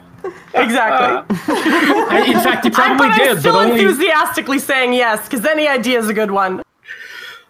Um, yeah, so Barkalow's like, Gus, god damn it. I knew you would be this way. The 30 year anniversary of what? Of that? Of that bullshit that happened in 1989? Can we not celebrate that? You don't understand. You weren't here. I was here. I grew up here. I was delivering papers here. Yeah, but those events traumatized me. yeah, but I've I've lived here for a really long time. I mean, I, I love this. I love this place. It's what what what this neighborhood went through. It, it was a national. It was a national tragedy. It was a national sensation. National sensation. Yeah. Oh. And the party's all in good fun there. We're not trying to hurt anybody's feelings now. He'll look at Meatball again. Meatball's still giving cash to everybody. This cash for you. This cash for you. What did you? s- I don't think Meatball has feelings, dear. How much cash Oh, are we oh, no, talking about medi- here? Right, right? Like, He's just got a bunch of ones that he's handing out. Ah, fuck meatball. uh, Jacques will hold open his um, underwear band for some of the ones. Meatball will will put some in your in your waistband, but he'll say, "Hey, hey, hey, no homo though." no, really, I'm not gay, but also like I, it's okay if you are. You guys, yeah. Jacques, Jacques will wink at him and say, That never stopped anybody there, friend. And then walk away. What what did that mean? He's kind of hot though, isn't he? All right, ah, hey, it's more money for everybody. I'm rich. My grandpa's dead. So, so jo- Joseph would like to go over to Barkalow and ask, hey, hey, what was that all about? Like, are are you okay? Uh, thanks for asking, Joey. I'm I, I'm fine. I'm just worked up. Every every year in late summer, early fall, I get kind of flashbacks to that year and to Harriet dying on 9/11. And just things are really hard. I'm, and I'm a nervous person by nature, especially since the events of the movie. And so but yeah, I'll be okay. And it seems like everybody wants to keep wants to keep the party planned. And you know what, Gus? Yeah. Why don't you plan this year's party? I know it's only a couple nights away, but if you're so excited about it, why don't you do it? I could use some time to relax anyway. That's, Great idea. That sounds great. Gus is a great party planner. Yes. I, w- I would love to. Hip hip hooray there. Great. so, so the if there are any other interactions that want to happen in the house here, I will say that um, what do I have here? Something. well- Someone. Yeah, KT. What? Um, can I do? I mean, like, I don't know how. It's it's hard for me to actually picture this number of people in this very cluttered You mean house. all like, 40 of us? Yeah. Like, is it? Would it even be feasible for me to do a little snooping? Just because I don't know how often I would be Yeah. in this house. This is the house that that Rumsfield used to live in, and uh, I guess maybe died in. And this is the house that Art tried to break into around the time Yeah. that Ray disappeared, and thought that that was linked to the Klopek somehow. Just wondering. Yeah. Yeah, I would say so. Give me an investigation check. Obviously, we don't have character sheets, and I'm going to let you do it with advantage. So, like a d20 twice, and you're at advantage because you are so thrilled and like focused because of like how excited you are about the party. Yeah. like your mind is like on Mayfield Place and on Art having trying to break into this house before. So, give me two d20s. Okay. So an 18 so yeah you're you're doing some investigating and you you're able to uh, kind of sneak away from the group for a moment and um, you are kind of looking through stuff and you do find a uh, ceramic uh, i guess like some kind of ceramic thing Can it be a ceramic cat? yeah like a, a bunch of ceramic cats. There's there's you know a- along with all of these other th- knickknacks and tchotchkes, there's a table of ceramic cats. Yeah, Of course. and you're ki- and you kind of pick up one of these absentmindedly, and underneath, like on the inside of this hollow, like ceramic cat figurine, you find rolled up a wad of one hundred dollar bills, a very thick wad of one hundred dollar bills. Oh, Wow. Um, I think I'm so excited. I like kind of fumble it. I drop it. I pick it up. I'm looking around. Is there? Am I in a completely separate room from everyone else? Yeah, yeah, you've wandered off. Wow. Um, d- can I can I fan it out? Like, does any of it look weird, or is it just normal 100s? Um, I think they're normal one hundreds.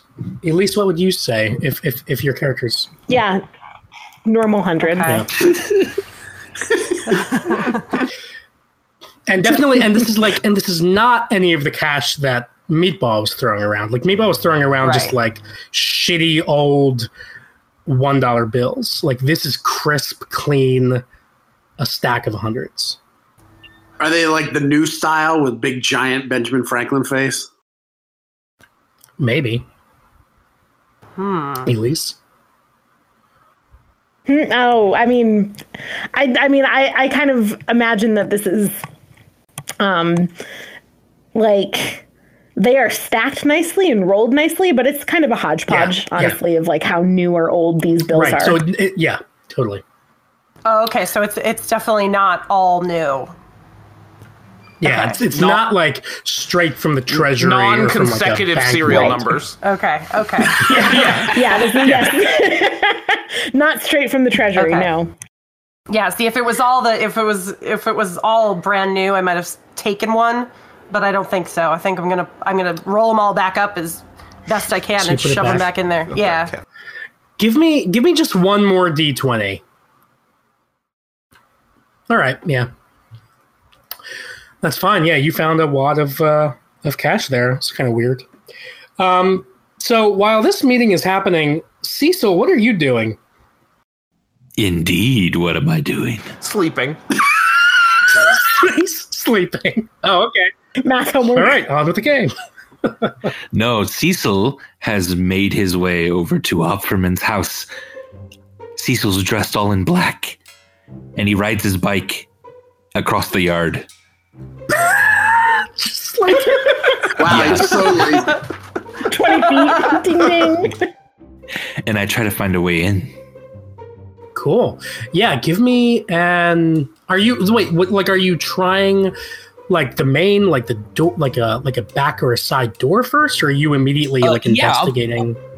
Yeah, I'll try like a main or backside door. Yeah, something like that. Um, yeah, you try a um like this uh the side door over here on the side of the house that leads into the laundry room, and it is unlocked.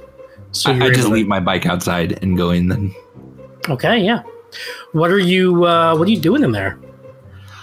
I'm looking for my fucking binoculars that this asshole stole from me. Okay.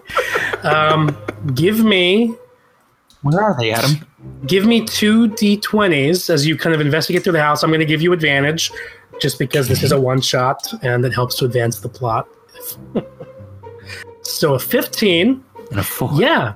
So you're wandering, you're you're going through the house, you're looking around, um, and you uh, eventually you find your way into the, the kitchen, and you actually do see, after looking around for a bit, you see your binoculars on top of the refrigerator, um, which is a bit Yeah. high for you.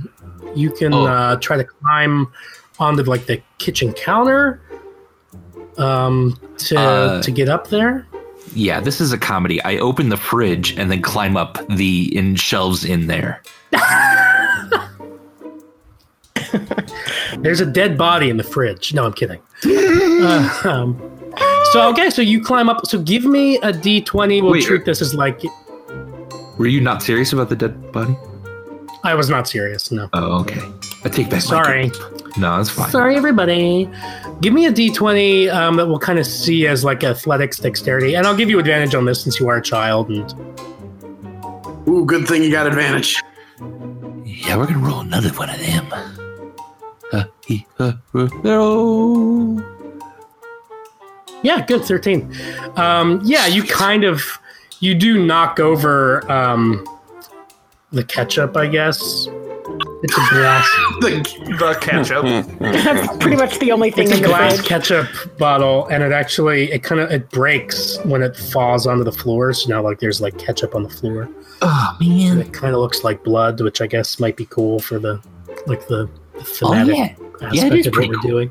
Yeah, it's kind of. But yeah, you're you're able to get your binoculars, and um, Oh fuck and yeah. actually, right like underneath the binoculars, you also find a note that says in very nice cursive. It says the words "Do not fuck with me." Signed, Dee Dee. I did not, Elise, I did not consult with you about this, but I'm hoping that that's okay. yeah. Um, is the implication that Dee Dee? No, no, no. So, so, so No, it's just they're unrelated. But I mean, Cecil mi- will conclude what he Cecil will, will conclude but what he will. you're not. Yep. Yeah. But Dee Dee just left this note. Okay. It's just I a like it. note written by Dee Dee, and then yeah, Cecil, you would recognize your grandma's handwriting and her name. Grandma Dee Dee. That's it is not signed. It is not signed Grandma Dee Dee though, because that would be weird. Yeah, but, yeah, but that's what I call her. Okay, I take my uh, binoculars and I do that thing where I don't leave right away, but I, I like go to the window to make sure they're looking, they're working, and so I'm like looking out over the neighborhood here. Sure. Do I see anything odd? Anyone in hoodies? Um, give me a give me a D twenty. Oh. Eleven. With an eleven, um, no, you don't. You don't see anything. Um, the the meeting is actually. It seems like it's winding down.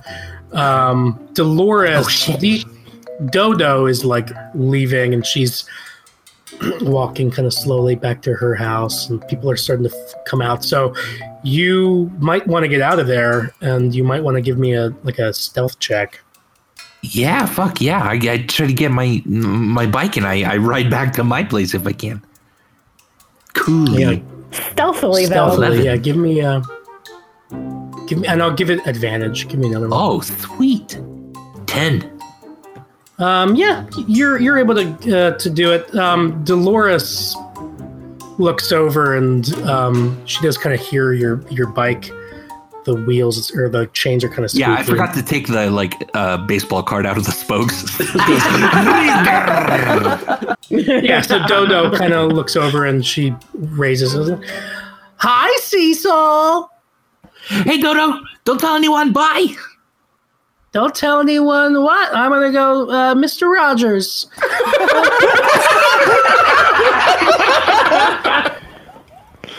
That silver fox. All right. So the meeting is adjourned. Everybody can feel free to leave. Everything that I had. Um, Can I have put the cat back in a slightly different position, by the way, on purpose? oh, to- I was gonna say, can can we see if Dee notices um, either Gus coming back out from the room or later that night, like that her cat has been moved? yeah. Um, uh, yeah. Elise, give me give me a d twenty with advantage. So two rolls. Yeah. 14. Yeah. You totally. You do notice, like, as in the aftermath of the meeting, like you're you're keeping an eye out on everybody and everything in the room and in the house, and you do see Gus kind of come in from from the other room, and later on, yeah, you do kind of see that uh, that one uh, cat figurine is kind of out of place. Yeah. Okay, I take the cash out of the cat and I go over to um, a piano, like a, one of the old uprights, and I open it up and I squeeze it underneath the the the strings of like the high notes and close the piano. Nice. And you do that after everybody is already gone. Yes, everyone's gone. Yeah. All right, cool. Um, So I'm gonna walk back with uh with Gus and Jacques, like as we leave, just and just kind of you know like strike up a little conversation, just like you know, kind of saying like, um, "Oh man, I'm so glad you guys met on that uh, app that uh, that that app that, that I that I showed you about Gus. It, It's just really great to see that you guys you know found found each other." Oh Thank yeah. God for daddyfinder.com, don't you know? Yep. Absolutely. so you know, just you know, I just thumbs up and don't listen to Jamie. He's just you know, he's just mad about uh, everything going on. But you know, you guys are perfect together. Yeah. Oh, you're just such a sweetheart, you know. And you'll notice that um, as uh, as Jacques is talking, he's l- kind of looking behind him a lot, uh, probably towards the Opferman place. You would say, just kind of looking over his shoulder. What? Do you, what? You'd probably also then see Cecil riding his bike toward you and Gus too. Yeah, I, I think like I probably might see Cecil like dart out of one of the shadows, and um, for just a moment, I'll say like Jacques kind of catches your eyes, Cecil, but then like immediately turns back. What did you see, Jacques? Oh, oh, nothing there. Oh, hi, Cecil. How's it going? As Cecil rides up to us. Oh, hey, Cecil. Oh hey, ah, Gus, can I talk to you uh, like in a private for a minute or something? Yes. Oh yeah, yeah, for sure. Uh, uh, it's a little late, isn't it? Or is it late? I actually don't. I have no idea. I have no idea how late it is. Seven fifteen. Why aren't you in bed? no, it's, by now it's like eight, eight thirty, maybe. Oh, okay, never mind. Forget I said that. Just kidding. You're way old enough. Did you, uh, Cecil? Did you go back to the house first, or do you still have the binoculars like around your neck? Uh, I probably then still have them around my neck. I was gonna go back to the house and then I saw the party getting out and I needed to talk to Gus. Cool. Hey, cool, Cecil. You got the binoculars back. I knew you'd get them back eventually. Yeah, y- you knew they were taken. You didn't do. You didn't say nothing. Well, you know, eh, I'm not. It's not mine to get involved with. You know, what you guys have going on is your own thing. But you wait, know, wait. Who took Cecil, his- where, where were your binoculars? Ah, um, well, that's that's sort of what I want to talk to Gus about. Oh, all right. Oh, okay, there. That's fine. Uh, Gus, you, you and Cecil have a good night. I, I'm I'm gonna take the shirt for a walk here. and he's gonna take.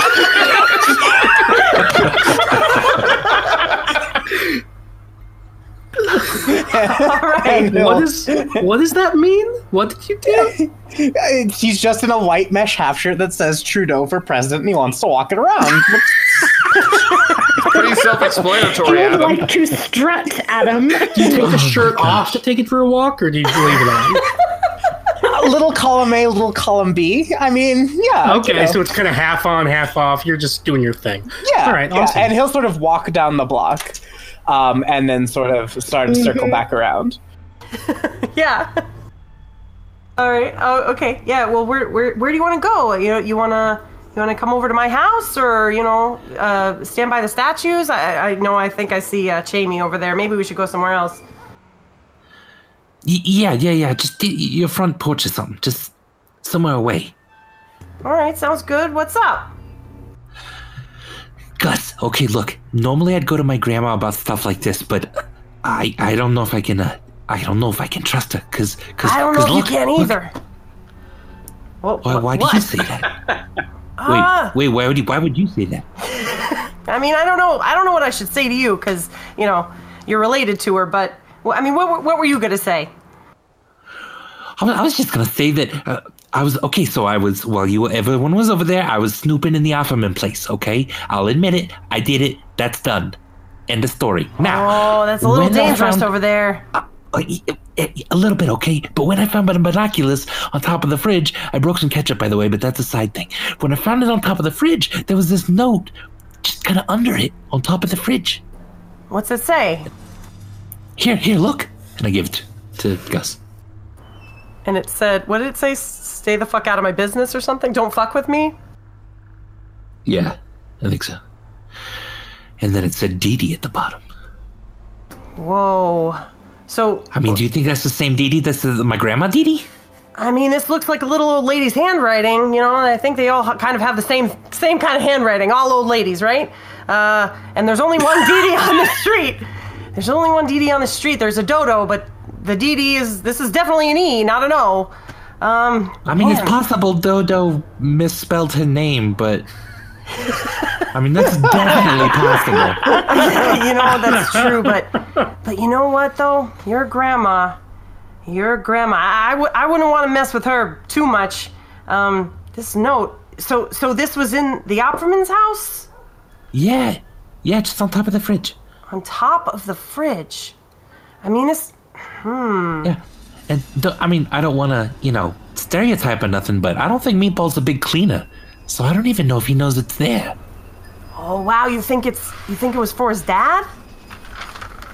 I don't know. Uh, there's there's some creeps walking up the street toward us. So hold on. Shit. maybe, maybe we've gotta be quiet or something. Oh okay yeah. Shh, shh. Is someone walking up? I didn't see. Jamie is is very securely hidden behind the hedge, but you might catch a glimpse. I'm not sure. I, I, I saw Jamie sneaking over, and then I saw uh, Gus and Cecil. And um, my big question is, Cecil, like it's it's really late. Why are you still out? Oh, uh, yeah. Hey, hey, Joe E. Uh, Excuse me, it's Mr. Nelson to you. I'm sorry. I'm sorry. Oh yeah, come I'm sorry. on, come on. He, he's a he's a cool kid. I'm a cool kid. God damn it. See, he's the best. He's the best on the bus, best on the street. Come on, Yeah. Joey. F- fine, fine, fine, fine, whatever. But but still, like, what, what's going on? Why are you why are you whispering out here? Like, there's Yeah. no I reason mean, for Gus, that. do we do we trust Come over Joey? 'Cause- here. Yeah, Yeah, yeah, we trust know. Joey. He's a good Okay, guy. okay. He's he's, All he's right. got yeah, yeah, yeah. He's Yeah, really yeah, good. Joey, come on over here. here. Yeah, okay, wait, let's tell you something. Okay, so what we have so far is my grandma Dee Dee's a fucking murderer. That's what we have so far. You know, I, I, I, Uh, okay, and, and on what grounds are we assuming that the lovely Miss Dillander is a, a murderer? I mean, you well, know, I have this note, see, so she's I already mean, I mean, like, I mean, her cookies are to die for. ah, oh man, he's lonely, guys. He's lonely. Who am I speaking to? Cecil. Uh, Cecil, he's lonely. but you know, hey, it's not. It's more. It's more. It's more than just this note. All right, you got to see this note, and you gotta. You gotta know. When we were just over there, you guys, I found a wad of cash just hidden in a cat. A cat's butt. wait, I mean, a, a porcelain cat's What? butt. It was, it oh, was really the weird. porcelain cat's butt. Like way more money than an old lady should have, right? I wonder how much more just- she has stashed in all that crap in her house. I, I mean, you, you you know those old ladies. I mean, they, they, they don't like the banks. She's probably just keeping it for safekeeping. Mm, I don't know. It was a bunch of hundreds, not like fives and ones.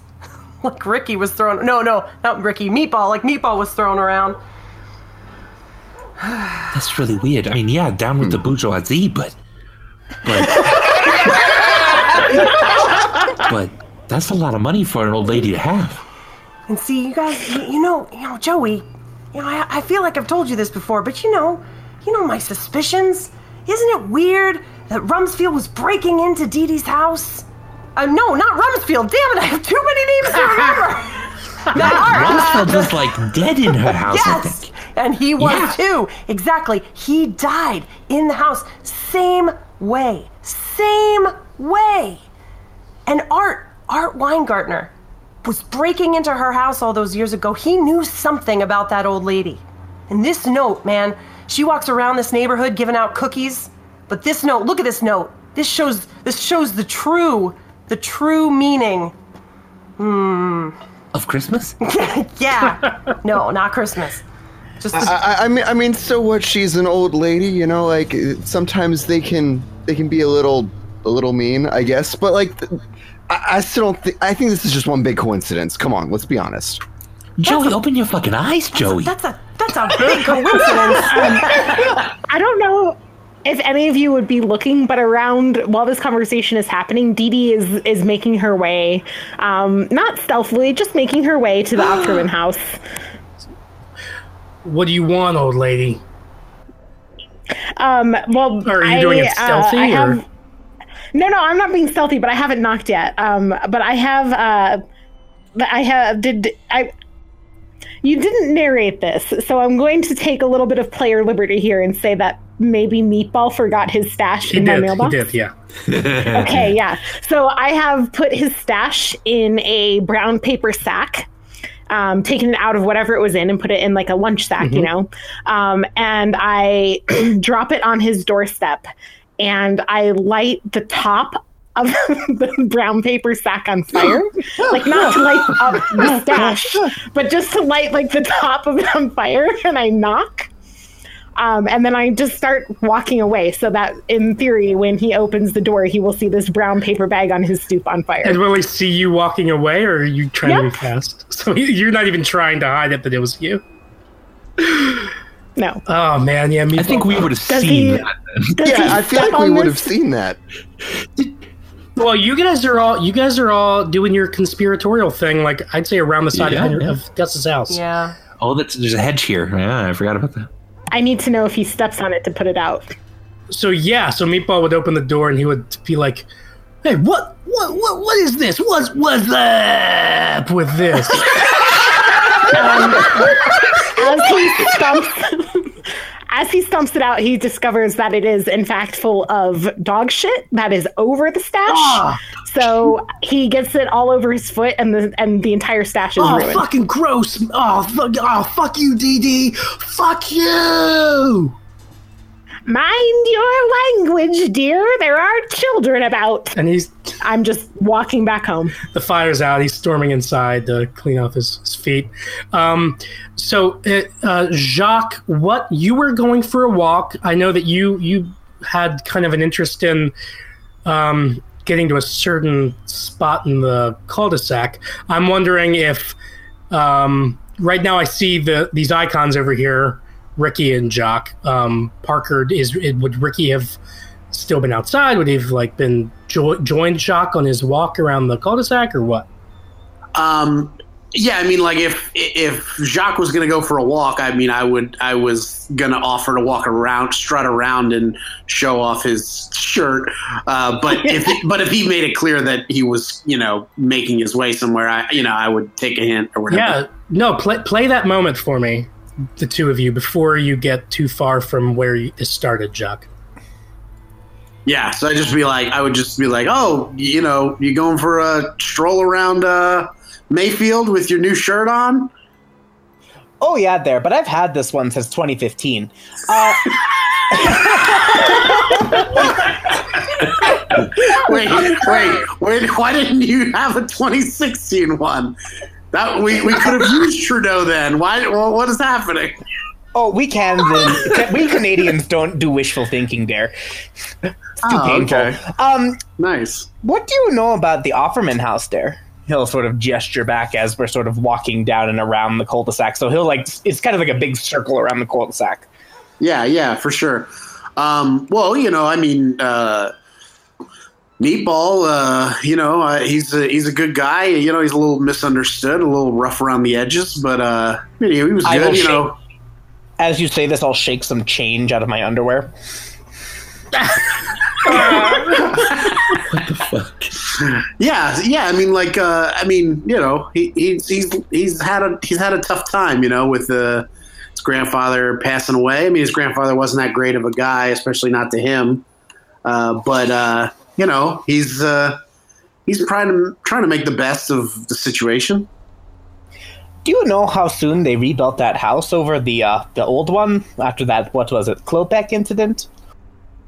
That was uh, the mole. That was at Joe Joseph's house, right? Yeah, so Six the, six six nine or whatever. six nine, yeah. Okay, That was at six six nine. Okay, But and uh, Yeah. What, what what what was that? Um, and and it was it was actually um, that lot was empty for like a couple of years actually um, before anybody wanted to kind of rebuild there. And there was like criminal investigations there, and like because that was a big deal when these like they were investigating like a lot of different murders from like four different towns and like disappearances. So like it was it was empty for a while um, before a new house was built on top of it. Um, and yeah, like so, Jacques, I, I- like I'm happy to like kind of retcon that. Like you would be very interested both in that house and in the Yeah, yeah, house. no, no, I, no. think. I, I just got mixed up because they're names, right? Yeah, but I, um, but it's but I'm happy to make that canon that like you actually would have been very intrigued by both of those houses, especially there was just this like a death there, and you know Meatball is a really intriguing kind of figure with his money, you know. So his underwear money, yes. Um, oh yeah, there. I, I just, uh, I don't know. Did, has anyone else lived in that Mole Slammer place? there Did you was Mole Slammer? Mole Slammer, you know? Close Don't enough. make fun of my accent, Cecil.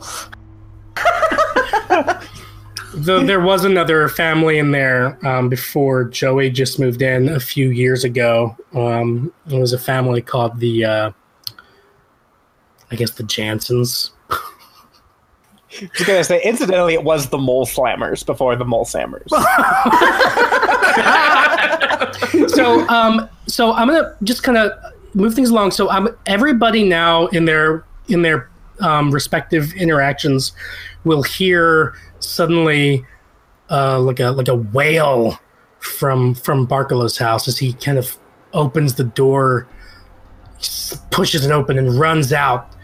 And he's and his clothes are kind of uh, even more disheveled than before.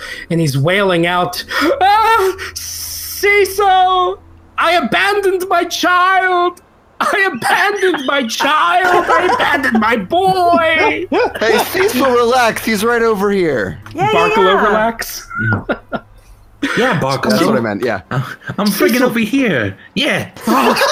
cecil i'm so glad you're okay Call your dad Mr. Barkalow. Yeah, listen, Barkalow, calm it down a bit. what do you think you're doing why weren't you at home i was looking for you i thought the worst had happened We live in the suburbs. What could happen? Come on. Don't ever say that to me again, Cecil. And he'll get down and he'll put his hands on your face and he'll squeeze you really tight. The worst things happen in the suburbs, Cecil. The worst. How many times do I have to tell you that? Barry, Barry, what are you doing? Uh, Ah, I abandoned my child. I abandoned my boy. Drink, drink your milkshake, etc.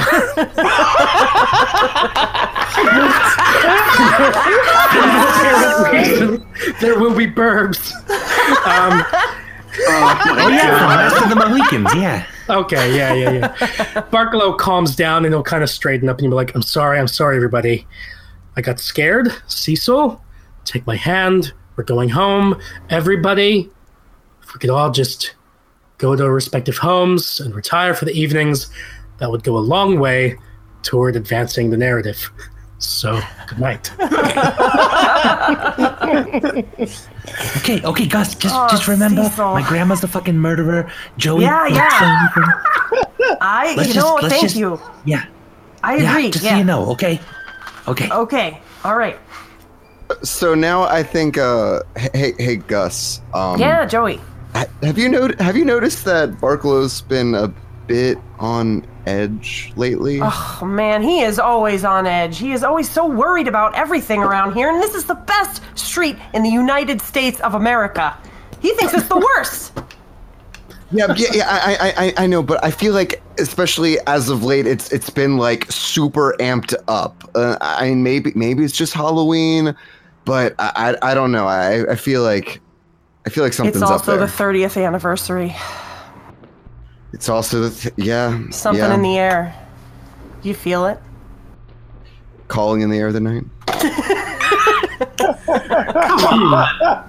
Hey, 80s. Wait, or was that 90s? I feel like that's not from the 80s, but both. um, hmm. Yeah, no, no. I, I, I it's it's possible, but you know, this, this this neighborhood is exciting in a lot of ways. I think that for some of us, it it gets us amped up in a good way, and for some of us, you fall apart like that guy. Poor Cecil. I feel bad for him. He's just trying to be a kid. Yeah, I mean, I, yeah, I mean, and and he's like the most normal one in that household. It's for sure. Oh, so um, if that conversation is is wrapping up, I would say that it's it's been it's been a couple of hours, and I would say that this, as we all kind of retire for the evening, um, this would be a good time for us to take a little break. Let me. Oh, I also I need to DM Galway and make sure that he. Galway's the murderer. I knew it. I Galway knew all it. along. just told him ready to take a break, so hopefully he'll be back momentarily. Any other just little flavor anybody want to like give as uh, as the night is winding down? I will be having everybody give a perception check when we get back um, for kind of over the course of the night. So Well, one thing I just wanted to do quick is just um, go over to my neighbor's house, who I know really, really well, and knock on the door and be like, "Why weren't you at the meeting?" Oh, the goldsmith house. yeah, yeah, um, yeah. Mister Mister Goldsmith will will open up and he'll say, uh, "Ricky, you know yeah, that the Goldsmiths, uh, me, my family, and the Olsons next door." Are not officially members of the Mayfield Place Homeowners Association. Need I re- give you a history lesson that years ago, Art Weingartner spearheaded the movement to secede from the Hinkley Hills Homeowners Association and to establish a separate Mayfield Place Homeowners Association because of how passionate he was about Mayfield Place. yeah. I mean, I know all that, but I just wanted to know. We, we decided not to secede. We're still part of the Hinkley Hills Homeowners Association, so whatever antics you Mayfield Place HOA folks get up to, we're not a part of it. That's why our houses are grayed out. okay? All right. Now, good, Thanks. That was Thanks good for the night. clarification. Yeah. Good night. good night. And that's, we'll go for a break. Uh, thanks, go away. Be right back, everybody. Just a few minutes. BRB.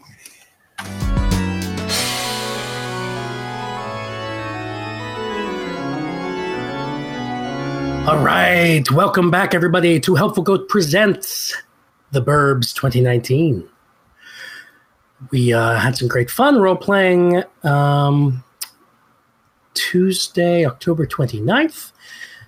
Everybody had a meeting. We're looking forward to the Halloween party here on Mayfield Place. And everybody had some fun conversations and interactions. And now night is falling, and everyone is retired for the evening what I'm going to do is ask everybody to give me a d20 roll for kind of perception, and that'll kind of help me determine who is aware of what over the course of the evening. Wow, some good ones. The highest one is Cecil with a 19, is that right? Hell yeah. Joey rolled an 18. Okay, cool. so, over the course of the night, some things happen. Cecil, oh. you're a paranoid child. You wouldn't Yeah, you yeah, say? yeah. Oh, That's totally, yeah. literally the the character type combination that you rolled. so in the middle of the night, you hear some labored kind of movement across the street. You look out your window With my binoculars now. with your binoculars now, and you're able to see very closely. You see Joey carrying some heavy, strange looking packages. First to his garage, which is this little uh, separate building over here, and also taking some into his house. And you can tell that he is actually trying to be kind of sneaky about it. And actually, Sam, why don't you give me a d20 roll to see kind of how aware you are of your surroundings in the neighborhood as you're doing this? An 18. A Not nerd. bad. Not bad. Oh, you get a you get a weird feeling like you're being watched, and you By a kid uh, who doesn't have a shirt. by a kid who doesn't have a shirt on. you look What across. a specific feeling I have right now. You look across the street and you see the face of Cecil Barkalow with some um, binoculars. And very quickly, I imagine Cecil, you kind of duck down, Yeah, yeah, yeah. but not in time for um, for Joey uh, not to see you. Um, and when you look back out, Cecil, you see Joey um, with like a look on his face as he's kind of going inside. He kind of looks like he's really nervous, like he's been caught doing something wrong. So that's interesting. Another thing that happens. Who else? What was the second highest roll? Gus? That was me. Joey, 18. Joey. Um, I'm gonna uh, void that one. After that, it was Jamie with a 16. Jamie, you're right. Yeah, you happen to be right next door to Joey's house. You're in the old Peterson place. Oh, yes, I am. You don't own this house. I want to remind you. You've been sleeping in the attic, Appreciate it. not not even the guest room, but the attic of your ex mother-in-law, Dolores Henry. Right. Um, she's a sweet old lady. She, you know, is happy with you living there, even though you're divorced from her son. Um, but you, in a weird kind of confluence, don't know if that's the right word, but of, of events, of this being 30 years later, whether you know it or not, you're actually going to relive something very similar to some, a moment that happened 30 years ago Hmm. Okay. you're gonna wander outside and it's a windy night it's creepy and you see some lights coming from the basement of what is not the dilapidated old you know klopek house but a normal nice modern house of the mulsamlers it's never appeared to be anything special. Mulsamlers after all are typically a quiet bunch but tonight that's not the case. So, walking toward the edge of Dolores's yard, you hear several muffled sounds emanating from the basement of the Mulsamler's house, along with some lights.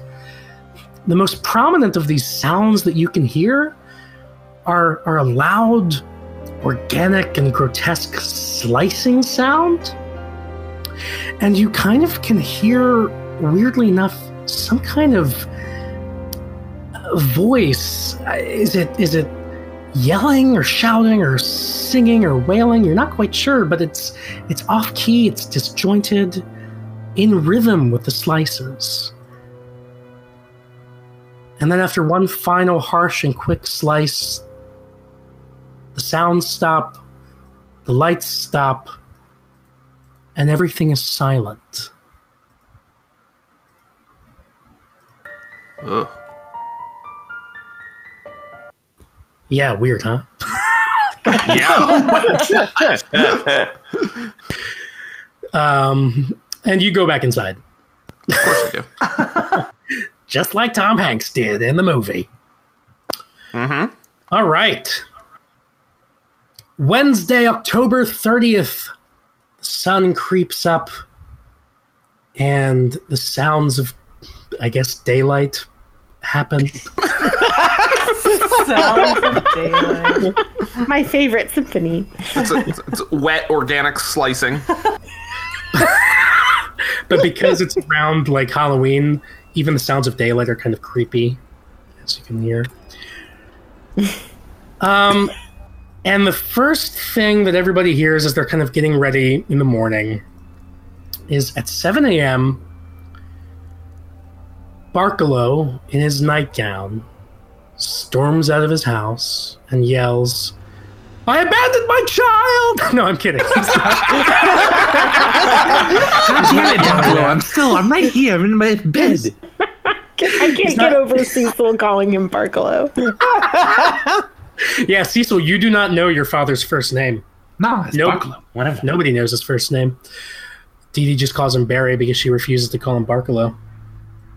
Barkalow, so you all, like, if you're all on some kind of like neighborhood, like informal neighborhood watch text, you would have gotten a text like a moment before Barkalow stormed out. And uh, it's a text saying, like, uh, uh, block meeting on the island now. And Barkalow's yelling out, block meeting, block meeting. Come out, come out. Danger. Etc. so uh if you all eventually make it out there, it's it's like some it's like 6:45 a.m. And he's Carrying carrying a Oh, nightgown going and bunny slippers. Dee Dee is nice. Hmm. Um, but Cecil, he would not. He told you like, stay inside, get ready for school. Oh, yeah, yeah, sure.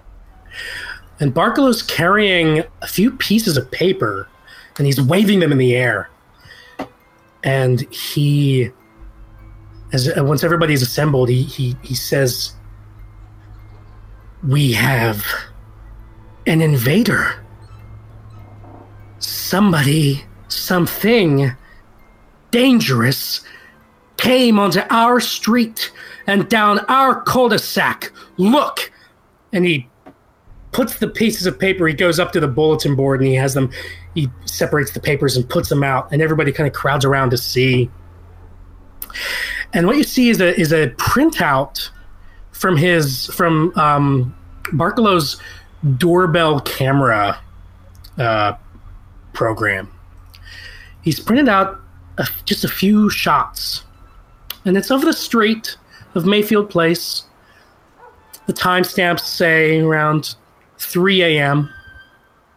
And on the street, in these in these screenshots that he's printed out, there is a figure, a very strange-looking human figure in dark clothes but with the head of a goat. And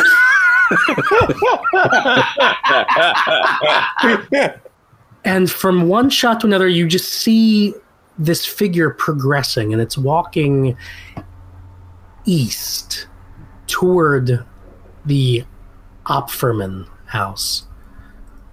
Um, I don't, I don't know where it went. Uh, it went out of range of my my doorbell camera. But what the fuck is that? What the fuck, right? Well, it's Satanists, dear. They did warn us. Do you really think so? Who warned Oh. us? What are you talking about? Uh, didn't You know- Geraldo, Geraldo Rivera warn us? 20 years ago? I've taught him so well. Did he? Gus, you have the tape. You're watching that thing all the time. Uh, it's on my website. Satanists. Could it be that? Gu guys, it, it's it like so. First of all, I'm looking pretty dang disheveled, but I'm like, guys, it's it's almost Halloween. Like, it's probably just some stupid teenagers. Like, just. just What are you relax. covering up, Joey? Co- covering? Uh, oh God, it's too bright out here. Far too much there, Joey. What's in the cookies, Dee Dee? What are you covering up, Joey? I, I don't have any cookies. Nah. No, I'm saying that we all need to calm down. Kids running around the cul-de-sac with goat heads on around Halloween is not Satanists, and people aren't putting things in cookies, and Joey isn't hiding things in his frumpy pajamas. I don't know, man. I mean, 30 years ago, you know, they, they they said that the Klopeks opened a gate to, a gateway to hell. I mean, maybe maybe there's something to it. I don't think that's the case. Gussie boy, silly Gus. You and your nonsense with the Satanists and the Klopeks. I keep telling you that is all silly. Oh, oh, everybody, Thank look! you, Dodo. Look, the Opferman house's front door is is wide open. Do- And Dodo points over to the Opferman house, which is which is in fact the direction that this weird figure was heading in the security camera footage. Hey, Meatball! I'm I'm just yelling towards Meatball to come out. Meatball! Dolores will start walking. Who who does everybody want to walk over toward the Opferman house? Jacques, go get your hockey stick. Meatloaf. Oh yeah, Your oh, I- I'm gonna go. hockey I, am gonna go back and get uh, the special hockey stick or the one for slapping. Look at The you, one for Pete. slapping. The one for slapping. Okay. For slap shots specifically. Okay. So you get your hockey stick, the one- the one for slapping. Uh, he's going to take a long time to do this. I should say. Um, so And everybody do I think he's okay? Am I worried? How long? How long am I worried? Who knows what's going to happen that might distract you all? No secrets here. Oh no. Barkalow's like, guys, we don't just go in there. Shouldn't we call the cops? And he'll go to like to Barry, like do not call the cops. We'll figure this out on our own. uh, uh, fine, okay, fine. And everybody's walking toward the house. I just keep yelling for Yes. Meatball. I'm like, come on out, Meatball. What are you doing? We're having a meeting. Yeah, yeah. There's no response. He must be sleeping pretty heavily. Um, Yeah. Dee Dee is like the door is open. You said. Yeah, the door's wide open, and you go in, and it does kind of look like like things are kind of turned over. Like it looks like the place has been ransacked. Um, and you see some. There is some blood on the kitchen floor. Well, it seems like blood at first, but it actually appears to be just ketchup. Um, if you look more closely at it. And then, but you do hear from the from the kitchen. Dolores actually goes in there first, and Dodo is like, "Ah!" And you all I- run in. Yeah, and she, run- says, and she says, "A rat! A rat! There's a rat!" and you look over on, on the stove, and there is um, it's not. It is a rat. It's a Halloween decoration of a rat. Before before Jamie realizes it, he pulls out a taser and fires at it. That's a fake rat. Jamie, where'd you get a taser from? It was uh it was uh you know, it was it was issue, standard issue on the on the border patrol. A- and you just brought that with you to our block meeting? I always have it on me, don't you? Uh, n- no. It never hurts to be prepared, but I don't think we need to go about shooting any more Halloween decorations, Jamie. Would you put that thing away? So, so Ricky, you're friends with Meatball, right? Uh, yeah, yeah, we're friends. Uh, also, he's my dealer, but also we're friends, or at least I think so. Okay. So let's say that you're walking upstairs because you're familiar with that, and now I'm just seeing messages on my end about whispers and Yeah, I just, I, ju- I'm just gonna keep calling out to him, you know, just assuming that he like, you know, smoked that fat indica. Of the dank nugs. you know, you know, he just ripped a fat l- thing of it and and is all out of it. Puff some fucking cloud. Yeah, yeah. Yeah, you know, we just like we we know all the words. Yeah, like like kids and teenagers do. okay. So, so while so while everybody else is is uh, is everybody inside the house? Like I think Barkalow went in. Gus, did you go in? Especially if I heard my mom Just screaming, I would hotboxing never go in. juicy. Yeah, everybody's in there. Um, we'll come back to that. Meanwhile, it seems like so. Uh, TJ, I hope you don't mind us doing this open. Not at all. Not at all. Sounds like Jacques is trying to sneak into the Mulsamler house. and Cecil, also separately, is also trying to sneak into the Mulsamler house. that is so awesome. and neither of you knew that, which is amazing. So, how do we want to resolve that? Um, Do we bump into each other in the backyard? Like, I would have been going to the garage first. so yeah, let's that say that, Ce- matters. that Cecil is trying to break into the garage, and J- and Jacques is trying to sneak into the, the house preferably through a basement window. through the base through a basement window. Okay, Sam, is the garage locked? Oh, absolutely. Okay, but the but the house you wouldn't have locked the front door, perhaps while going down for going out. Oh no, no, no. The, the front door wouldn't have been locked. Yeah, but the basement windows are probably fairly secure. Yeah, Yeah, I mean, th- there's only the one, and it's Yeah. like sealed shut. right. Okay, so I'm gonna have each of you roll a d20, and since everybody else is distracted and they're in the house, I will give each of you advantage. So roll two d20s each of you. Yeesh. 11 and 9. So Cecil rolls a 15.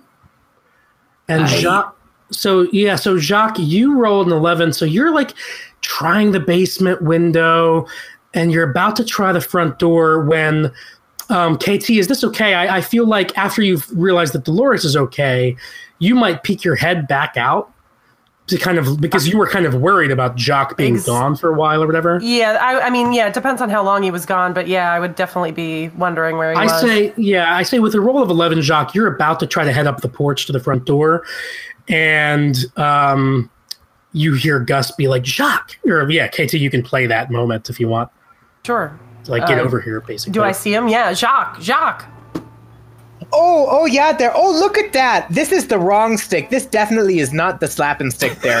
I am gonna go and get my slapping stick. I'll be right there. Don't you worry now. And I'll Oh start. yeah, we don't want to use that one. Yeah. and, uh, just just go into house. Go ahead and check out whatever's going on with that goat-headed nonsense. I'll be right there, hun.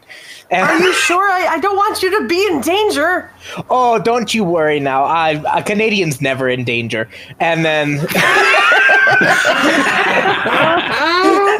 And Jacques will sort of uh, jauntily walk back with the stick over his shoulder back toward his house, should we say. Okay, so, and Cecil, yeah. And with a- I, I will say Jacques is going to attempt to circle back if he can. sure, that'll, that'll be a hefty uh, DC. Is that what people would call it? Yes. Yes. Um, but so Cecil with a 15, you are actually able to.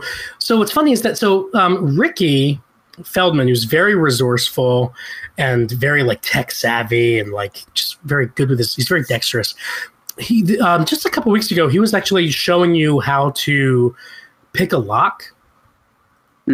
And you actually picked up a few things from him, and you were actually able to pick the lock to the the kind of door on the side of the the garage here. Yeah, I used my Fortnite survival kit I got in the mail.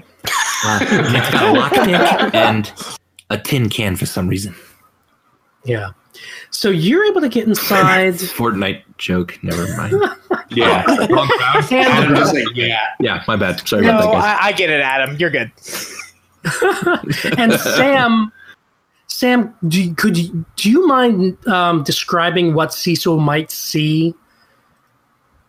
Yeah, yeah, okay. So there's there's a And, you- lot and, going and, and, on. and Sam, you don't have to. So he doesn't see everything right away, right? Like like he there's not much time here, and I will say that Barkalow is freaking out right now because they're He about to abandoned find his child. He abandoned his son.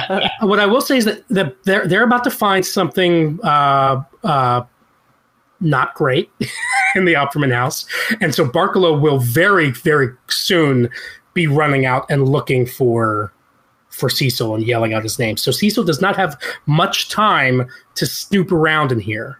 So with that information, what do you think he would see in the garage? All right, so so uh, Cecil, you're definitely going to see two things. So first of all, there are a lot of these um, glass vats that contain like a kind of a a dark green.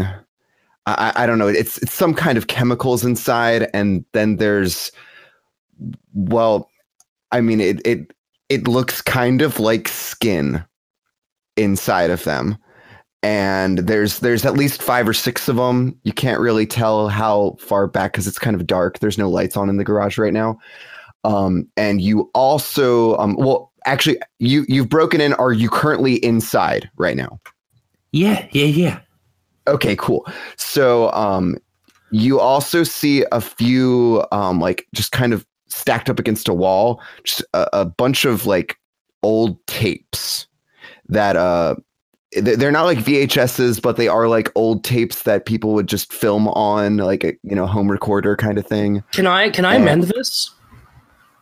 Just because Absolutely. there's some flavor here that I that I want to incorporate. So, Cecil, you actually do have a little bit of time, and what you you do see on the wall of the garage a painting of a rotund man in glasses and a paper hat with his family. He's got a little name tag on his on the suit that he's wearing that says Skip. And in the corner of the painting, it's signed WK. Um, give me a D20 roll, Cecil. Uh, give me two. I'll give you advantage on this. Yeah, 15. So this there's something about this painting that kind of that uh, uh, it, it's it's it's it draws your attention. You might have heard about a, story from actually long before even the Klopek incident. Um, this kind of urban legend about this guy named Skip who like murdered his family or something. It's kind of weird that there'd be a painting here. But so you are over there, and you're actually you, you um you're touching touching this painting, and you actually you kind of push it, and it kind of actually opens up. It swings open uh, to a secret compartment in the wall, I guess. Damn, and it is Slammer.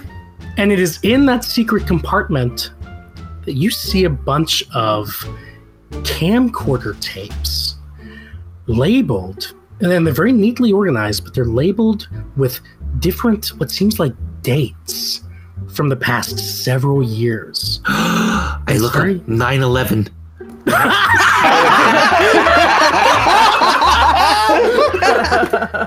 um, there is no tape from 9-11 Fucking Mole Slammer.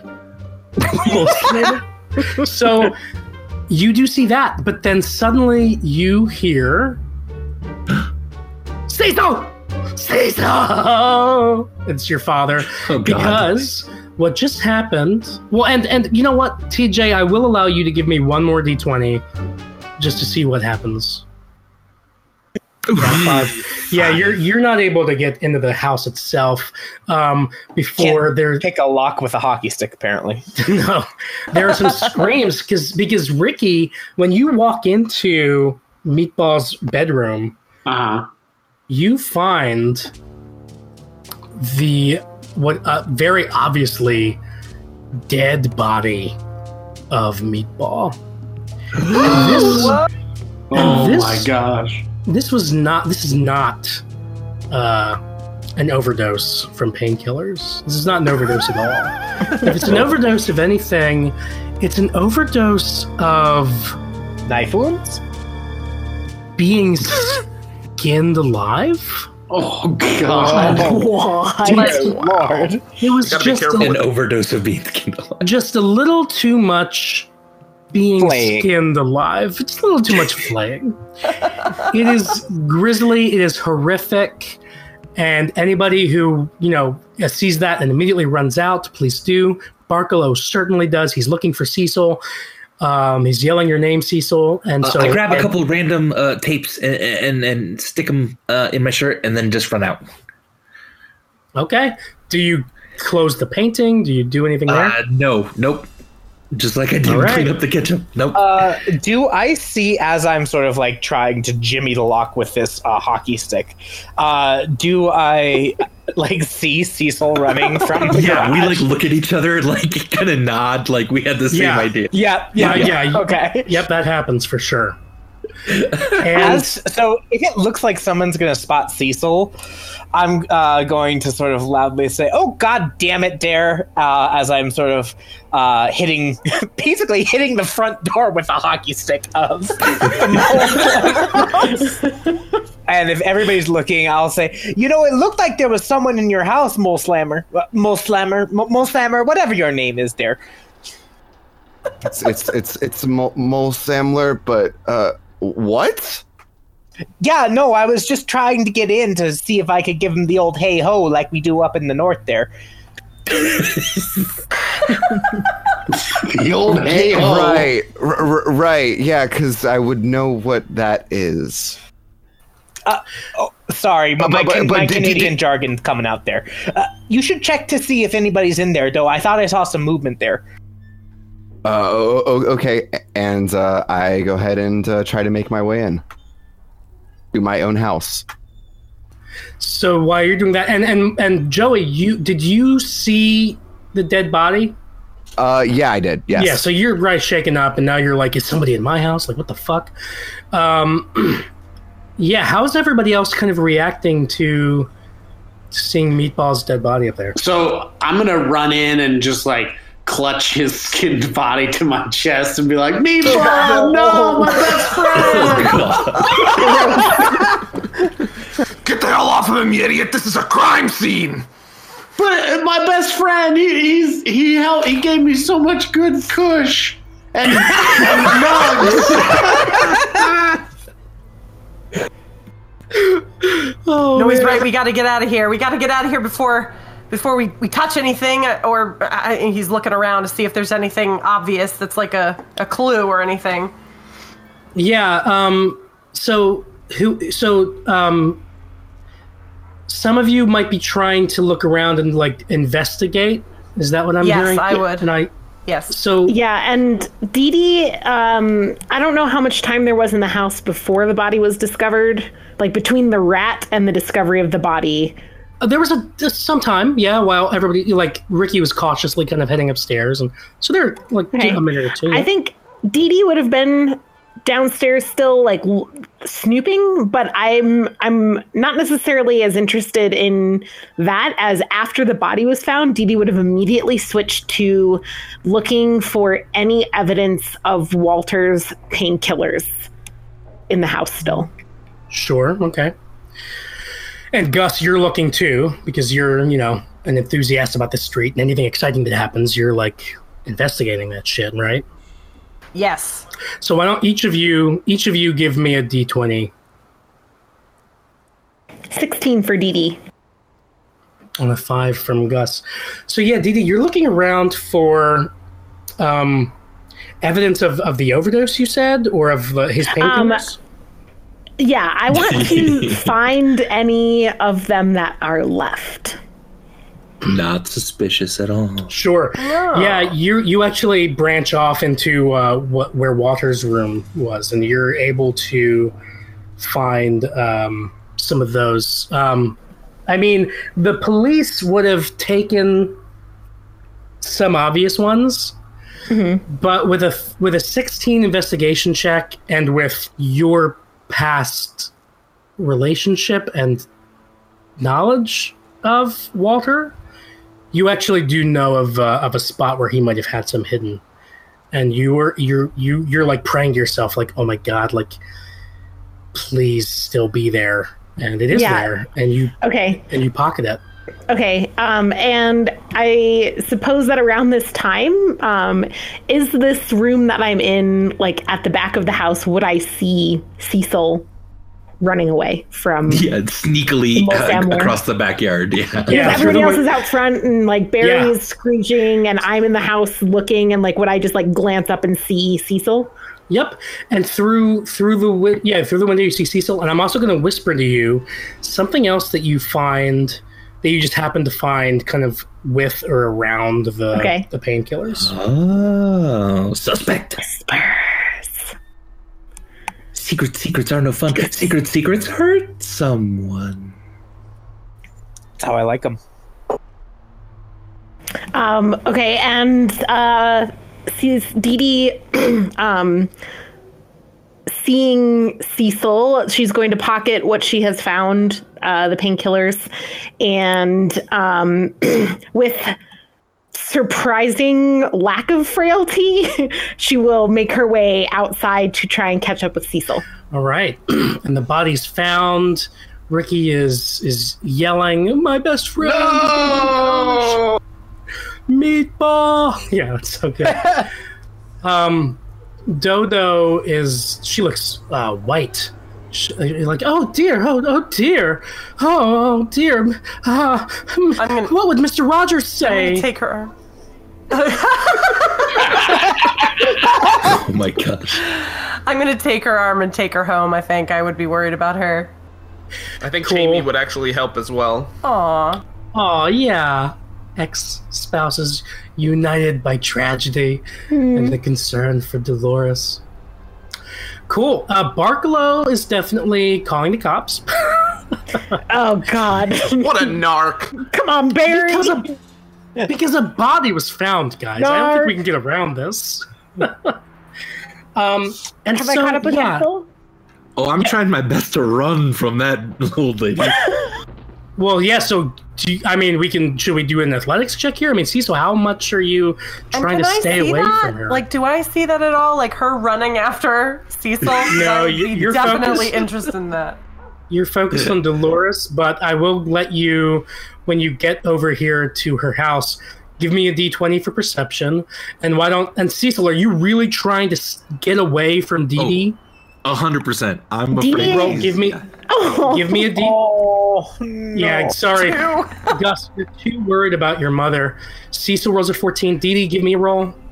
Um, I think Dee Dee would not be trying to chase him down. She would be trying to persuade him to come back um, by kind of yelling after him and, and and like, you know, like Cecil, it's I need to, you know, I need to know what you were doing. I think some, I think something is very bad has happened. That's true. Something very bad's happened with you, lady.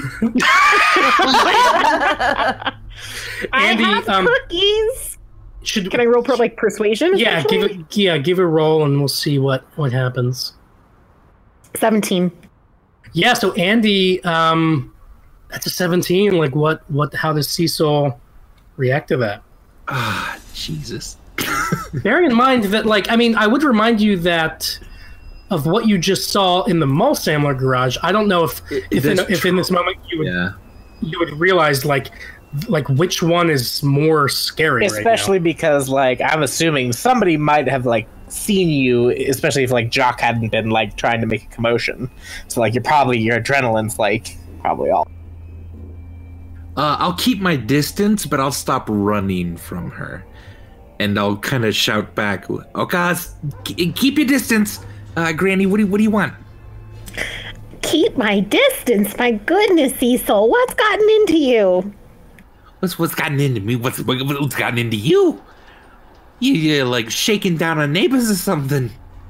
I saw Well- the note in the Opfen, Oppenheimer, uh, Oppenheimer's place. What? Opferman. Opferman. People's dead bodies It over the name literally- I can't see. Opferman is literally German for victim man. Nice. Well, Cecil, how, how, what note? the- Any note you might have found can be explained, Cecil. Uh, you saw what happened here. You saw. Well, you didn't, thank God. What, Um, happened? yeah, what are you talking about?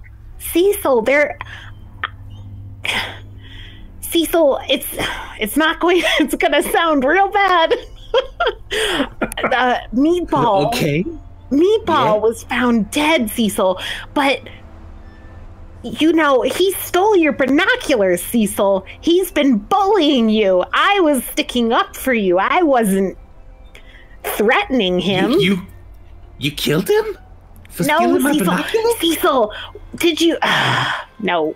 do I look like someone who could flay a man? That's true.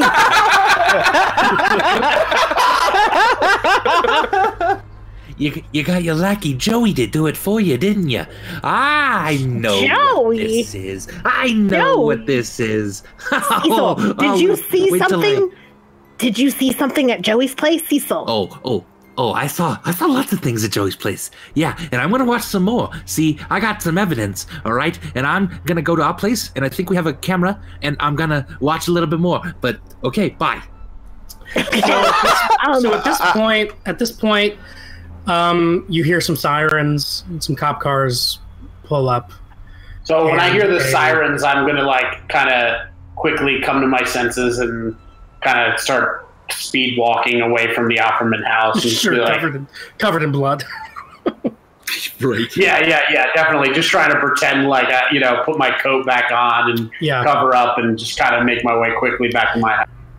Sure. Meanwhile, Joey, you were look you were going into your house looking f- because yeah, I, w- I was gonna, I was gonna ask if I noticed, like in my house or garage, if I noticed any signs of obvious tampering. I wouldn't even make you roll for that. I I mean, like if you go through your house and see So, like nothing's I, disturbed. I also want to say that like Jacques is like hardcore attempting to get Joey to take him to the basement. Like, oh, I think Oh. there's something in the basement there. Like, we might want to check that out before we check anything else out there. Yeah, Joey, how would you respond to that? I mean, I, I, uh, if, if you, I don't, I don't know. My basement's pretty secured. Uh, I, I'm not too concerned, but I'll, I'll check to make sure the door's still locked. I mean, maybe we should just go down there to double check. I mean, I did see some some movement down there. I don't know if it's just like rats or whatever there, but I don't want you to get flayed alive. Do you want to get flayed alive, Derek? Because that's that's no, that's no fun. I, I, I mean, I don't. W- w- when did you see this movement again? Because you know, it might have just been me. Oh, I, I, I saw it as we were heading over to the house there. Also, I am lying through my teeth. I am attempting to sort of, one, cover for Cecil, but I really want to get down to the basement. Yeah, so I mean, it sounds like Joey is like really uncomfortably being like, no, I don't think so. And right around this time, Gus and Jamie are walking Dolores past, and Jamie, I imagine, might be making a look at you like, oh, you're the new.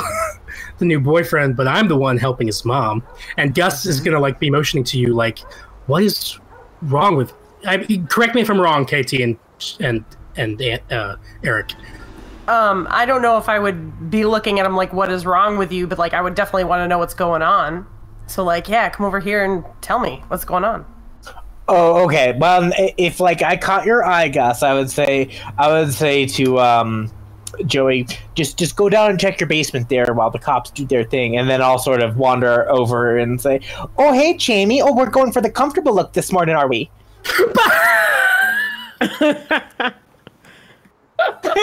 so and it's it's around this time that the police cars come up and uh, and like cops get out and they're heading into the Opferman house and there's a detective who gets out and he sees you walking by Ricky sorry but he's gonna stop Oh, dang it. from going to your house and he's gonna be like oh, whoa whoa whoa excuse me uh everybody please stay right outside your houses where we can see you this is now an investigation scene. All day long, this is going to take. I don't think I have it. Like, there's nothing really scripted or prepared, but just know that that's what that's what happens. That's what happens today. Is you're all going to be you're all going to be questioned by us about presumably a dead whatever body in there. happened to due process? This is that process. You all are witnesses to a dead body. None of you are, you know, you're all presumed innocent, but hey, we don't have time for this. Just we're gonna do this, and we're just gonna treat it as kind of like a like a montage. And if anybody has any ideas for like for what might happen in a like a like a little interview between Detective Joe Dante, which is the name of the director of the movie. Uh-huh. Oh. Detective Joe Dante and your character, now is the time to kind of paint that picture because he's asking everybody about Meatball, anything you know, what did you see, what's your relationship with Meatball, what's anybody else's in the neighborhood, like their relationship with Meatball, who would want to hurt him, um, et cetera, et cetera. And they might even ask, they, they're thinking like his grandfather just died in this house like a little bit ago. So yeah, so that's what's on the table.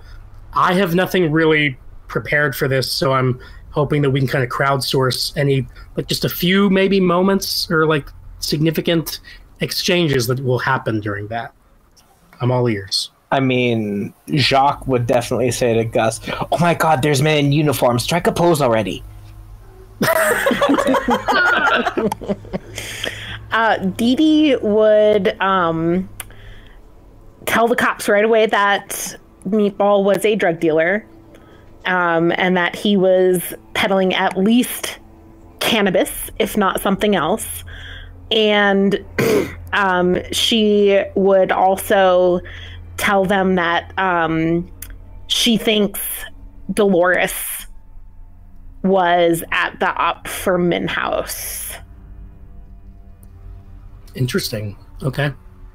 What do you mean she was at she was at the house? My understanding is that there was a, a dinner party just last week, Thursday the twenty fourth. All of you were there, right? Well, we were, but I found this, and I give him the receipt, and I say that I found, um, and I say, I Dolores has been nonstop going on and on about the Mister Rogers lately, and here I find evidence of a rental of Mister Rogers. You won't you be my neighbor, and I just all I'm saying is that what do we even know about Dodo? All right, okay. I don't know what Dodo is, but you ever think that maybe the old man might have rented the documentary too? I mean, it's a great documentary. It's really inspiring. It made me cry, and it made me wonder what would Mr. Rogers do in Trump's America. You know what I mean? Well, yeah, that's a very reasonable response. All right, I'm done. I'm done with you, old lady. Get out of here. All right, who's next? So I, I'm like, just like, I'm gonna You. pretend. You're Yeah. covered in the victim's blood. Are you guilty? I'm gonna, br- I'm gonna like break down in and like try to play up like my my like uh, uncontrollable sobs that I can't even like talk to them just to just to see if they'd let me go back to my house and like gather myself together. Yeah, the, um, one of the two of the cops will kind of escort you, and but they'll they're going to be very careful about making sure that your clothes are photographed and that they're kind of put in evidence bags and all that shit. Okay. Uh, I mainly I just want to make sure that I didn't have anything on me when, when the cops uh, kind of got in there. So, uh, you know, if there was any way that I could get away from them for a moment, just to like, you know, yeah, like give me. if I can mean, if I can roll a thing to make it seem like I'm so uncontrollable that I'm just trying to like gather myself and not do anything else. Yeah, for anyone who's seen Fargo season one, this is the moment where Martin Freeman is trying to get the plane tickets out of his wife's. Exactly. Exactly. This is going to be very hard. Give me a d20. 15. Ah, dang it. That doesn't quite cut it. I mean, yeah, this is a murder, dude, and these are you're covered in blood. Oh, I, know. yeah, you can't do it. So they find your weed on you, and they'll ask you, "Where did you get this?" and or do you come clean about meatball was my drug? dealer?" Yeah, yeah. Basically, I'm just like, oh no, I just uh, meatball was a my dealer, and you know, I just uh, I don't know, uh, you know, I don't I don't trust cops. Yeah, sure. Um, all right. Who else? Let's go through like each one of you, just like a few sentences about maybe a significant exchange with the cops, or like what you would tell them, or what would be your take on this situation. Okay, copy. Here's what you're doing. You're looking for a murderer, right? You're looking. For, you're gonna look at Dee Dee because she's sketch as hell, and you're gonna look at Joey. I think Gus is cool. I think Ricky's actually You're cool. Andy. Pause. You're you're just so casually turning in your own grandma as like a suspect here? Uh, she raised they she helped to- raise you after Harriet died on 9-11. You were you were a mess. And Dee Dee was there for you. Barkalow wasn't. Your father was was was also a mess and he was like he he was not, he's not a good father. Dee Dee like loves you and cherishes you. Yeah, I'm pretty messed up right now. Okay. Okay, okay. Shit, man. All right. Just look at his face. So you're telling them these coppers. Listen, I'm Look giving his these coppers. I'm giving these coppers whatever they want, so I can fucking watch my tapes. All right. Is Barkalow in the room as this is that, like while the cops are interviewing his child and Cecil's just like, Dee Dee is a fucking sketch motherfucker. No, they, they separate them because of the prisoner's dilemma or some shit. Um, Yeah, little Kid. very yeah, very ethical with an eleven year old. yeah. Um, so so you tell them about you tell them to look into Dee Dee and to look into Joey, yeah, yeah, yeah. Look at Dee Dee. Look at but Joey. you don't tell them about the tapes. No, nor the letter. No Okay. evidence. I'm just trying to get him out of my house. All right. Well, they've already talked to Dee Dee, and, and they don't really want to talk to her because she's crazy talking about receipts for like rentals or whatever. Um, Joey, they do come talk to you. What exactly did you tell them about Joey, Cecil? They should look into him. He's a sketch motherfucker. That's all you say? Yeah. All right. Yeah, they'll go and uh, talk to Joey. Sam, what do you think uh, goes down in that exchange? Uh, so I, I'm pretty like exhausted at this point. I think, um, and I'm basically just trying to blow the cop off. Uh, You're does he have any blowing the cop off? Jesus.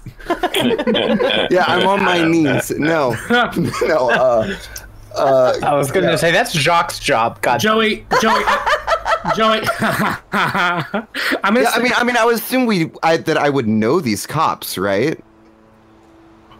Like local because they're local cops. Yeah, yeah. Like we would have some sort of established relationship. Yeah, yeah, you might know him. Um, but like the lead detective is like a. Super big guy, super stern. And so I'm going to say that actually the cops come up to you as you were actually out by your garage, discovering that the lock has been picked and the painting has was kind of moved and some tapes are missing. So it's actually while the cops are like coming in and like talking to you, you're in the garage seeing these things. How does that interaction go down?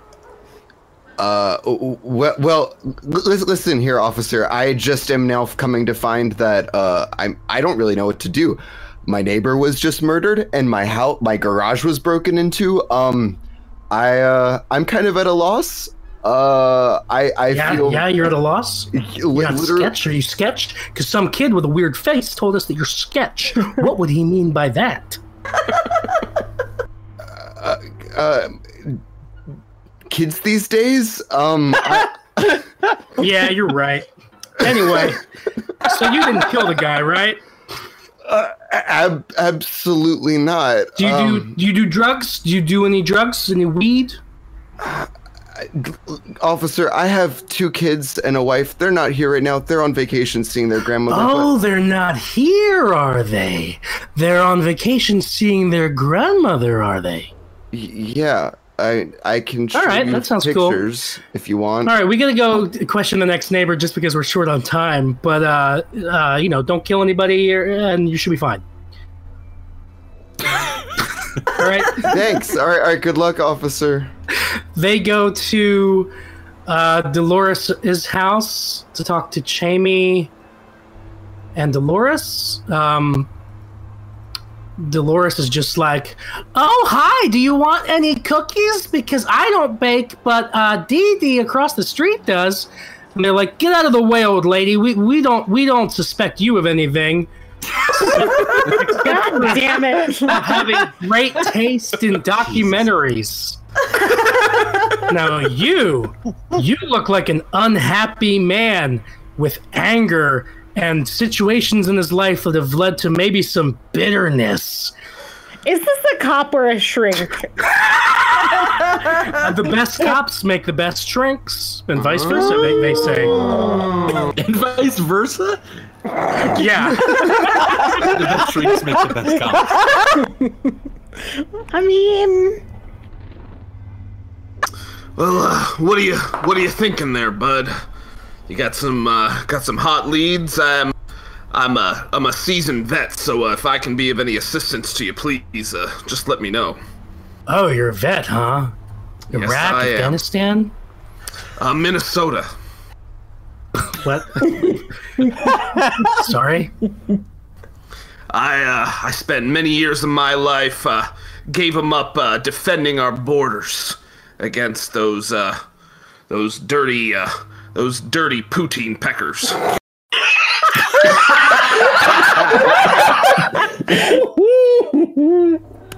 Hey, and then and the cops are whispering to each other. One whispers to the other, "Hey, was the victim Canadian?" Yeah, no, I don't think so. All right. Well, you're clean. and they and unless there's anything else you want to say to them about Meatball or anybody else in the neighborhood.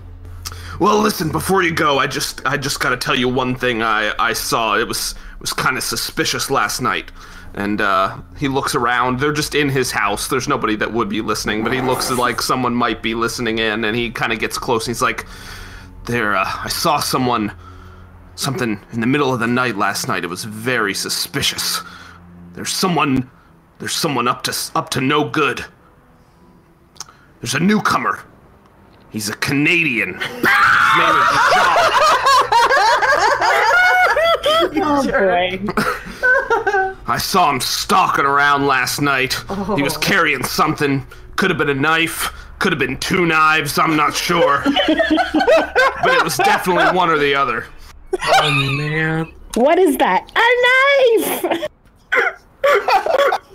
And you don't tell them about the stuff in Mulsamler's. Oh no, nope. That's so good. All right, perfect. So their last stop is uh, Gus and Jacques. What um, what happens there, you two? And again, Um, this is prisoner's dilemma, they- so you're not in the same room. Okay. So, Jacques, do you want to go first? Or I'm sorry, not Jacques. Gus, do you want to go first? Oh, Wow. whatever. It's okay. It's Um, I mean, if if the police uh like question me about what uh Jamie said, I'll say, "Oh, he's just upset because I'm pecking his poutine." Uh, Oh my god! no, no. Now, do you want to show me how to do the YMCA, uh, the horizontal YMCA down here? That since you're here, or Oh, persuasion, please. no, that's I'm not. No, that's not going to be a roll. Roll to They're make gonna- out with the cops. Roll to make out with the cops. I will say that, that another Jacques will DM insist mood. that, Welcome. that Gus be a party to this, or else no deal. yes. You're saying that you're trying to seduce the cops, but only if Into a it's th- with Gus. or five some or wha- yeah, whatever, whatever, whoever's All right. there. Like, All right, roll me, Biggest GM moods right here. roll me a d20. If it's a critical hit, we'll go down this. No. oh, In that fact, that put that poutine remains unpacked. with a two, um. with a two, the cop that you're that you're flirting with just rolls his eyes at you, and instead like goes over and like immediately becomes very clear that he's attracted to Gus, but not you. Oh, oh, So Jacques Like does not knife. get to show him the hammer. oh yeah, no Jacques hammering. Um, so Gus, what um, they're gonna come to you for your your Mayfield place expertise. What do you tell Right. them? Well, I, I mean, I think I'm gonna I'm gonna lead with you know, hey, I, I know everything about this neighborhood. This is this is the best street in America, and I'm gonna tell you that, you know, you know our history. There's a lot of weird shit that goes down. It went down 30 years ago, and it, it's still there's just an air of, of of weird stuff going on. And and I heard I heard that. Uh, you know, did you did you talk to Barkalow because he said that there was a, a goat man or something walking down the street last night? Did you see it? Did you see the Yeah, videos? he, he, he showed us those pictures, and uh, we we did take a look at the video. Really fucking creepy. Did Yeah. not like that. It's Satanists. They come here. This is the gateway to hell. I'm telling you right now. Like it, 30 years Okay. ago, they did Well- something.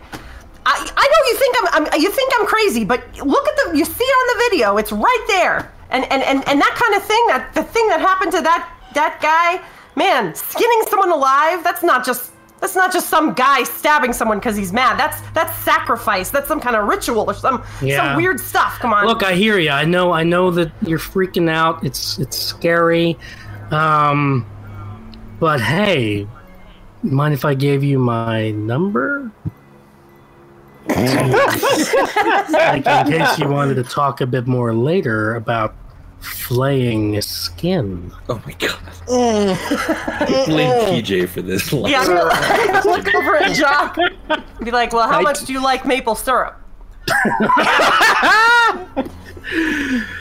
Um, I'm gonna cut away from that interaction. um, okay, so that's everybody. The rest of the day, the Mayfield place is on is on lockdown. It's like quarantined. Nobody gets to. Monty's in chat. Is the cop Burbage? right. Oh. It was me, Burbage. So the normal stuff happens with like cops going in the house, investigating the scene. Eventually, they remove the body, and cops are kind of stationed out here, and they and they say, you know, we're going to stay here overnight, or well, you know what? I can't have them stay overnight. They're, Okay. they're going to be like, all right, well, we got the body. Uh, everything's probably going to be fine. You all get some good sleep, and we're going to go back to the police station, and we'll let you know if uh, if anything happens. This probably, honestly, just seems like a freak accident. He probably just o- he, he- he- he probably just overdosed on some uh, some some being skinned alive. It's going on a lot. It's a big it's a big problem. Like right underneath opioids in America, people are really trying to skin themselves alive just to get all the filth off. You know what I mean? Oh my god! Oh my god. Right war up on there with flaying. autoerotic asphy- asphyxiation. yeah. Easy for you to say. All right. So that is um, Wednesday, October 30th. You're all inside. Obviously, Cecil, you don't go to school. Barkalow wouldn't let you, and he's not letting you go to school tomorrow either. He's being protective. So, but The bus driver can't drive the bus. Gus, Right. yeah, you you're not doing that. Um, they have to get a substitute and a whole other bus to do that. Because you park your bus at the house. Because you made that choice. I like Yeah. how I think Adam, did you try to fit it in the garage? I did. it's just the back of it. I Like, like that it's like just half in the garage. But three quarters of it are just bit. sticking out. Yeah, so in that phone call, Eric did it? in that phone call, by the way, to your uh, to your boss at the school, they would say, "Well, like you know, I understand that there was a murder on your street and that you care a lot about your street. That's fine, and yeah, we'll uh, pick, we'll take care of the other kids. But um, hey, somebody told us that they saw you giving a tour in the school bus." with the sign down of Mayfield Place Tours or whatever, and just want to remind you, you're not allowed to do that. Okay? Oh, oh, okay. I, I mean, I, I, oh man, I, I, what did you say? What did you say? No more Gus. I, I, uh, that's okay. Fine. Okay. You, you All right, got me. I'm gonna hang Yep. up now because I have to go handle school stuff. It's a school day. You're right. All right, I'm hanging up. Okay. Click. All right, that's what it's gonna sound like when I hang up. It's gonna be like. Okay. Thank you for preparing me. All right, here we go. Are you ready? You're, you're being nice about it, so I don't feel it like it was as bad of a thing as what you were implying. So, th- oh, That's what it sounded like. All right. So now, overnight, night two. Let's see what happens. Did you see my um whisper, Adam? Oh, um, yes. So yeah, that's a great point. Cecil is trying to watch those videos, those tapes that he found. Um, unfortunately, Cecil, they're a from like for a very specific type of camcorder that you do not have, and um, you ask Barkalow. Um, Hey, if, Barkley, like, you, we uh, start- you know anyone? I've abandoned my camcorders. I've abandoned my gadgets. I don't have any. Stay in your room where it's safe. All right. Well, do I know of anyone on the block who has maybe a camcorder that would work? Uh, Joey probably does. Oh So sorry, you're shit out of I was going to ask if Dee Dee could check in on Cecil and Barkalow tonight. Um, the kind of maternal side of her and her interest in, in raising Cecil, despite knowing his recent accusations, uh, just from our chat on the back lawn there. But Um, the cops would have said like would have encouraged everybody to stay in their homes tonight and today today. And so if you want to do, would you want to do that like after the cops leave? how late did the cops leave? I'd say about 11 p.m. So Cecil's probably in bed. Yeah, um, I might just f- call Barkalow on the phone. Sure. Ring, ring, ring, ring. That's what it'll sound like. I- yeah, Dee Dee, what is it? Well, Barry, I was just wondering you just how call me Bari? Barry, uh, maybe have a little bit to drink, Barry. Okay. Um, I was just wondering how Cecil's doing. He seemed awfully shaken up after Meatloaf died. Uh, I think his name was Meatball. No, I think it was Meatloaf. Have some respect. His name was Meatball. Yeah, you know, Cecil's being Cecil. He came to me asking, he was really pestering me about finding a particular kind of camcorder that would play a particular kind of tapes. And he seemed all nervous and paranoid, but he really, he seems that way all the time. I guess I wonder if my nervousness and paranoia as Okay, a result Barry. of. Well, um, would, would Dee Dee have a camcorder like this? Or would she have a Um, camcorder at all? Roll a d20 on a critical hit. We'll explore this. Come on, nat 20. We need one.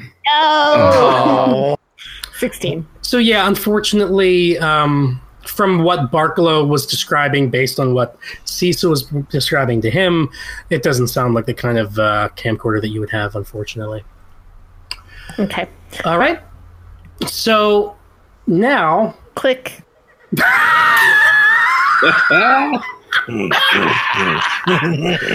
very good. Um, I'm going to have everybody roll d20s for me again, for like perception checks. 17 Oh yeah. for Gus? Oh, Joey. you son or Jacques? I should say. 19 for Gus. 17 for you, Dee Dee. All right. Yeah. 15. Missed it with me and rolling 18s. So you Lucky did. A, butt. you rolled a crit hit, Joey. He did. Uh, yeah, yeah, I did. Does he get to make out with the cops? Does he a camcorder? Oh shit. Damn. Okay, how will I play this? Um, huh. That's tough.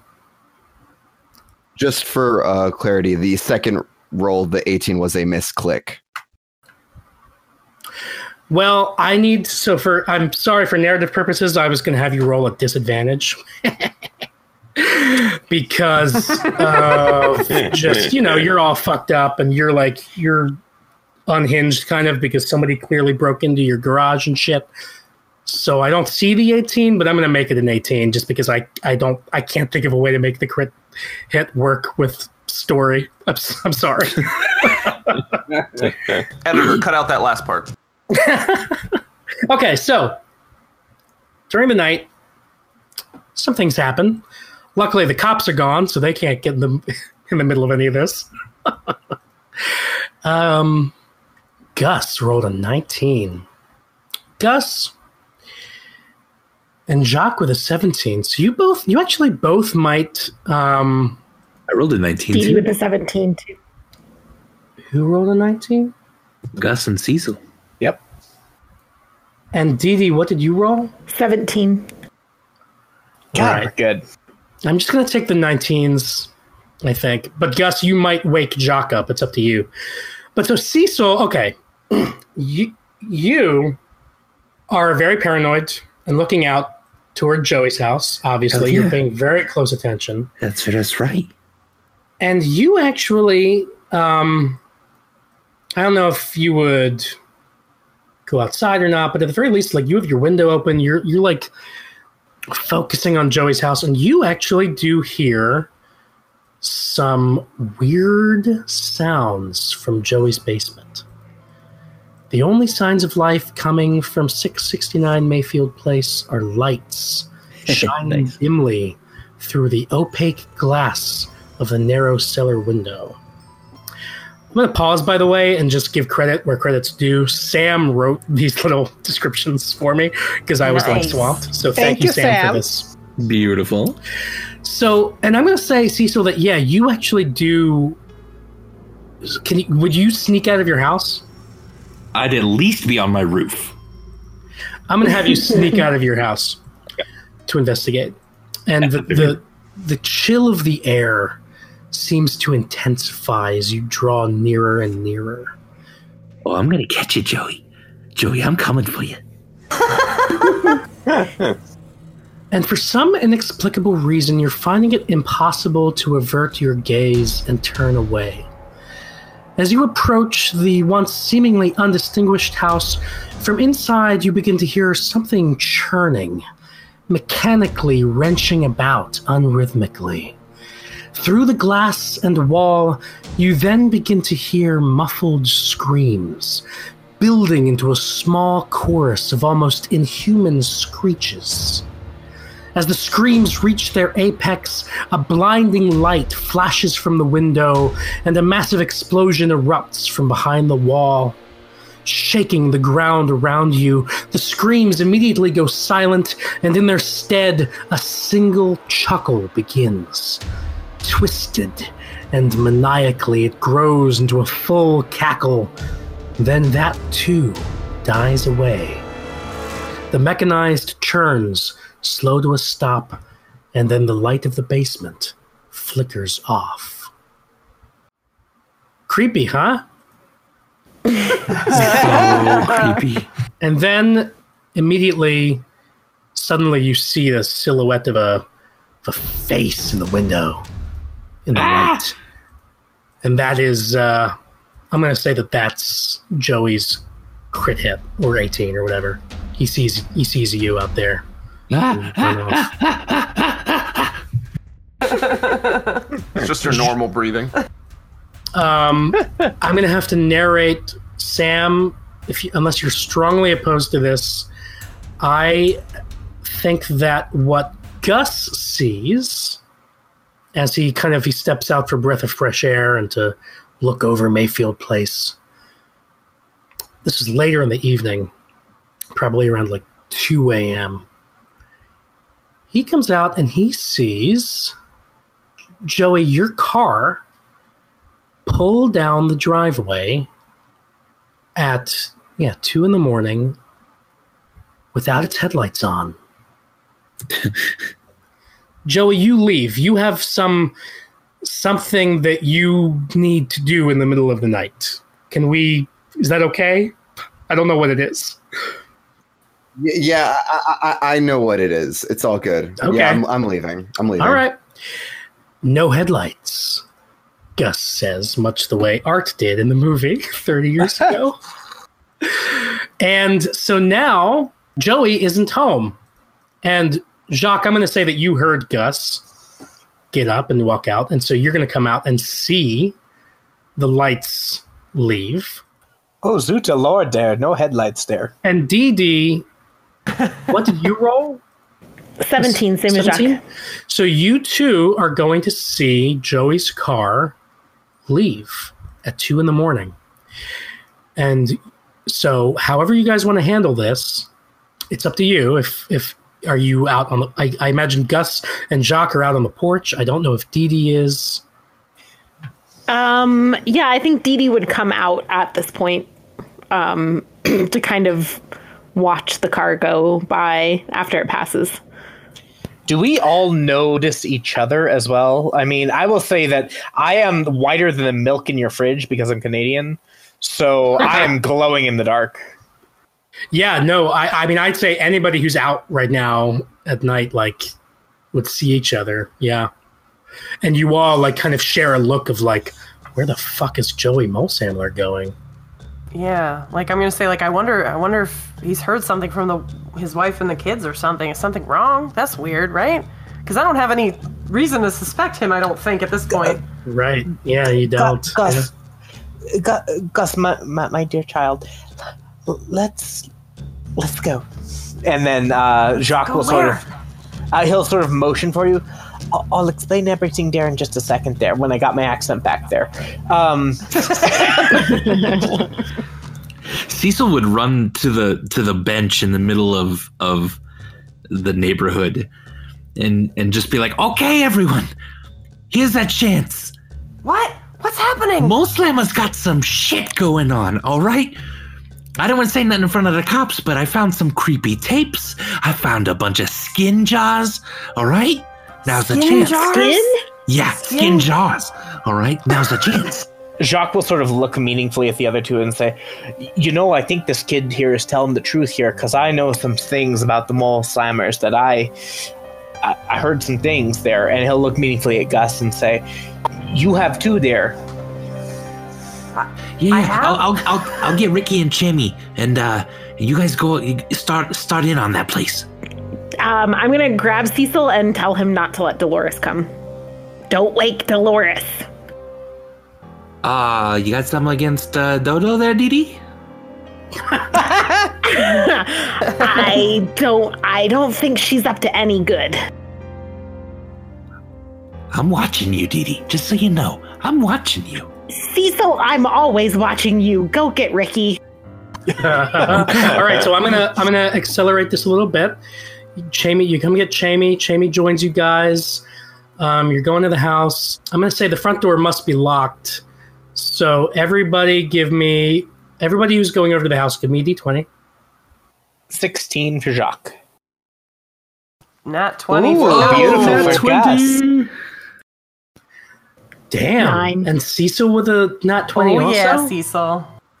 Hell so yeah. Cecil and Gus like work I am together hyped. Yeah. and they actually find a way to unlock this door with one of Gus's credit cards. Beautiful. And the credit card does not break, Aw. which is amazing. All right, so you guys get in. And I imagine you're all are you headed straight for the basement? Jacques definitely would. Um, also, Jacques has his slapping stick with him. Just so you know. okay. Um, I would grab Cecil again and say, "Are do do you think he has a camcorder?" How do you know what the camcorder is? I talked to your dad, kid. You, you're right. He's got the. He had all the tapes. He's got to have the camcorder. I'll look for the camcorder. Good, good job, Dee Dee. So Cecil, are you Call me, looking kind of Granny? You're looking around the house for the for the camcorder specifically. Yeah, yeah, totally. The others are going down the basement. Um, I would not leave Cecil alone. I mean, I would let him like look, but I would keep. I would stay on whatever floor he's on and make sure he's okay. So you're looking for the camcorder, and actually, I'm going to say that Sam. Hopefully, you're okay with this. I'm going to suggest that the that while the camcorder would normally, I think, be in the basement, it is actually on the kitchen table, and it's open. I think it looks like Joey realized that he was out of tapes, and maybe that's where he was going. He was going to get some more tapes, maybe among some other things in the middle of the night. But he was running to uh, the 24-hour Walmart for some more tapes for this camcorder. Maybe you would deduce that, I guess. and Naturally. the others of you are going down into the basement, and so if we maybe we can kind of cut this these two scenes back and forth. So Yeah. as as E- Dee Dee and and uh, and Cecil sit down and put in C- the tapes that Cecil found into the camcorder, the others are walking slowly, carefully down into the basement, and you find a light, a little s- string, one of those strings that you have to pull to turn on like a dim light in the basement. And Jamie, you're you're kind of taking the lead, and maybe Jacques is, or you maybe you two are jockeying for for the lead here. I'm actually rivals. following uh, Jacques just so I can keep an eye on him, and I have Yeah. both of my tasers drawn. Yeah. J- Jacques is shirtless um, in his uh, boxers with a uh, slapping stick, and he is sort of cautiously going down the stairs. Yes. Yeah. Uh, probably in the so lead. Yeah so you go down and you um find a, a light string you pull that a, a dim light comes on. And when you turn on the light you see that you know down here uh, you've all heard gus you ha- have been I don't know if you've been down here before. No, Joey's never let anybody down in his basement. So, Gus, you've always been really curious. Like, is that furnace still down here? Like, oh Right. man, like the old Klopek house. Yeah. There is no furnace here, but there is something big in the middle of the room, covered with a tarp. You can't quite make out the shape, but it is very big. Can I push past everyone and, and go take a peek under the tarp? Yeah, you can take a peek. It's really dark. You can't make out what's under there. So you feel like you'd have to remove the tarp to kind of reveal Okay. what's under. Yeah, I'll peek, and then if it's too dark, I'll throw As back a you- corner. As you go to peek, um, Jacques will sort of say, uh, "Oh, oh dear, no, no, not not just Gus. Here, let let me let me help you too." And he'll sort of grab Gus's hand and sort of look back at Jamie. Yeah. Nice. And as you guys are about to pull the tarp, we cut back to, to Cecil and Dee Dee, and they're playing they're playing a video, and we don't see what they see, but we do see their eyes narrow because they're seeing something that they didn't quite expect. And we cut back to the basement, and the tarp is removed to reveal a huge terrifying, uncanny looking horse. That's actually upsetting in its own way. There is a Jamie horse. shoots it. you try to you try to shoot it. It's not a it- so. There's a horse in the basement, and Jamie, I'm going to let you say the line. I can feed it to you if you want. Yes, please. You keep a horse in the basement? And you can yell out, He keeps a horse in the basement? He keeps a horse in the basement. And you look closer, and it's actually it's not a real horse. So your attempt to shoot it or tase it or whatever didn't do anything. It's actually a mechanical horse puppet. Its flanks, hides, and sinews built of steel, leather, and aircraft cables. And we cut back to Dee Dee and Cecil, and they're watching. What do they see in the tape, Sam? Okay, uh, so the tapes th- they're they're kind of old and you know dingy and like my recording quality was not super high, but you can definitely make out me in the middle, and I I'm working with something that's uh, you know perhaps a slightly older version of what is before everyone in the basement, and uh, I'm singing like an expressionist opera uh, in a really intense scene that is uh, my Joey's life's work. Uh, his his uh, hopefully soon to be seen on Broadway uh, opera adaptation of Warhorse.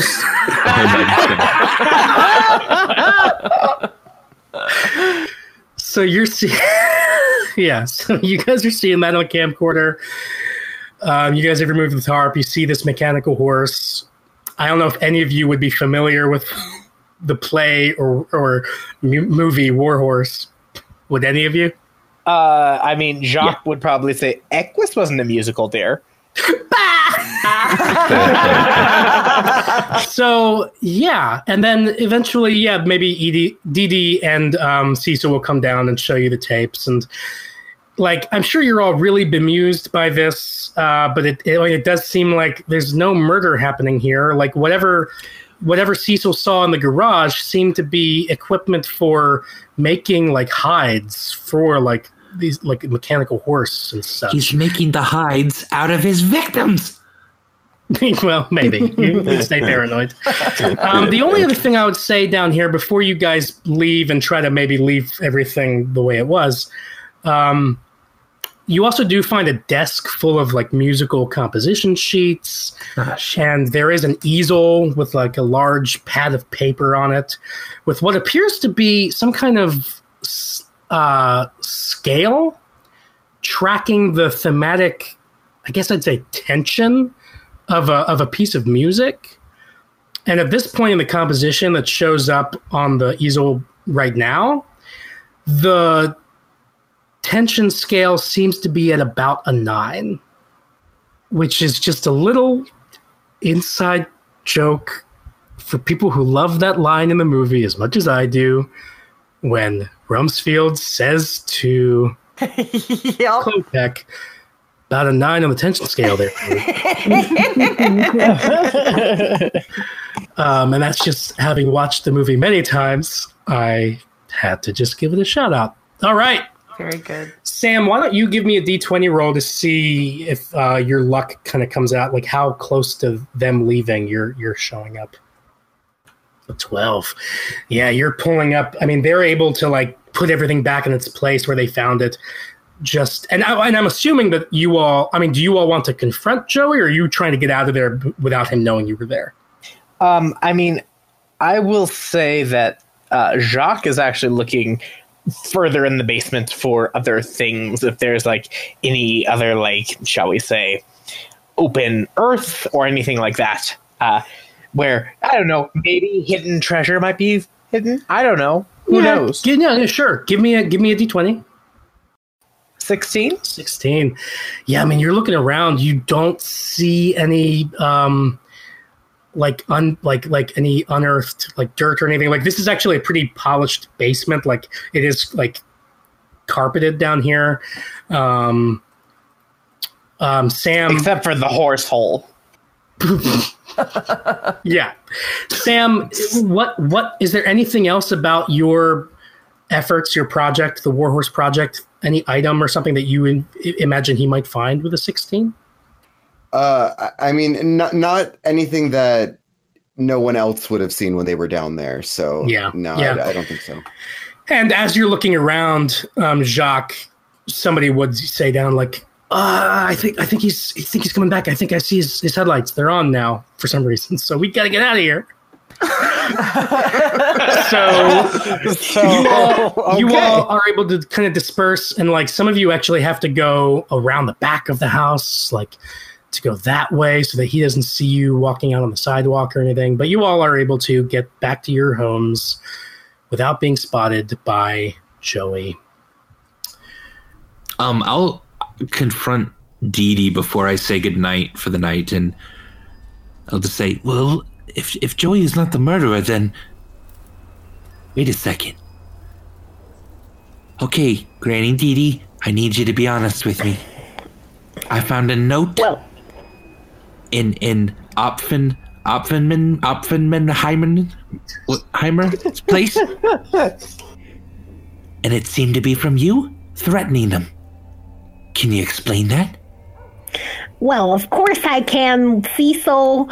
You remember how Meatball was always up in everybody's business and always being kind of weird, right? So you killed him? No, Cecil, I don't kill people. Meh. I don't kill Meatball. I- I'm listening, Granny. I'm listening. Cecil, listen. Sometimes the world is more complicated than are you a killer or aren't you a killer? Okay. And in this case, your granny's not a killer. What happened was Meatball moved in on my territory. One day you'll understand, Cecil. Okay. And I just needed him to tone it down a little. Keep the heat off of us. It's only a few more years before I convince your deadbeat of a dad that we need to move to Florida, and I just need everybody to stay calm until then. So, you know, I just sent him a little note to kind of remind him that this is my turf, that he's he's on my lawn. You know, Cecil, do you get it? Kinda, yeah. Yeah. Yeah.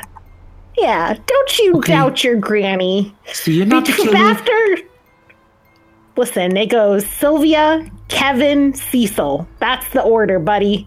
Your top three in Granny's book. That's wait, who's Sylvia? Those are my dogs. oh, your dogs. Yeah, yeah, that's right. So okay, so Joey's not the killer. You're not the killer. Dodo. Wait a second. The music from Warhorse. It started with Do, Re, Mi. It started with no, Cecil in Opferman's house. I found a receipt that made me think that maybe Dodo had been in Meatball's house recently. Do we know anything about Dodo having a goat head or anything? Is Um, I, I mean, I've known Dolores for a long time. Have I ever suspected her of weird oh, Owning a goat head. satanic, satanic Being a things? goat? Being Yeah. No. a Satanist? I mean, Dolores has never. You've never seen a goat head in her house. All you know is that Dolores, like, just loves Gus. Like Gus is her pride and joy, and like, and she's just so sweet and kind. Like, you would know that, like, when Gus was fourteen. Dolores moved here to into this house, the old Peterson house, because of how much Gus loved Mayfield Place. Like she loved him so much that when he turned 18, she made a deal with him that if he went to community college, she would buy him the old Weingartner house next door so that he could live on the street next door to her. And yeah, it took him like 14 years to graduate with a certificate in museum studies from from Hinkley Hills Community College, but he did it and he earned the old Weingartner house that he lives in now. And like and Dolores has been there and supporting him through all of that. And not only that, he, like she loves his ex husband and lets him live in the attic. Like she's just a sweet old lady and would do anything for Gus. Even murder? I yeah, I was gonna say the way you're saying that. anything. All right. Oh, so no. So Oh, no. I think Granny. Dolores. you you go ahead. It's your moment, Cecil. No, no, no, Granny, it's it's it's fine. You, you're telling me about this thing. Uh, yeah, is Gus's business been bad lately? Like another murder on the block might make it better.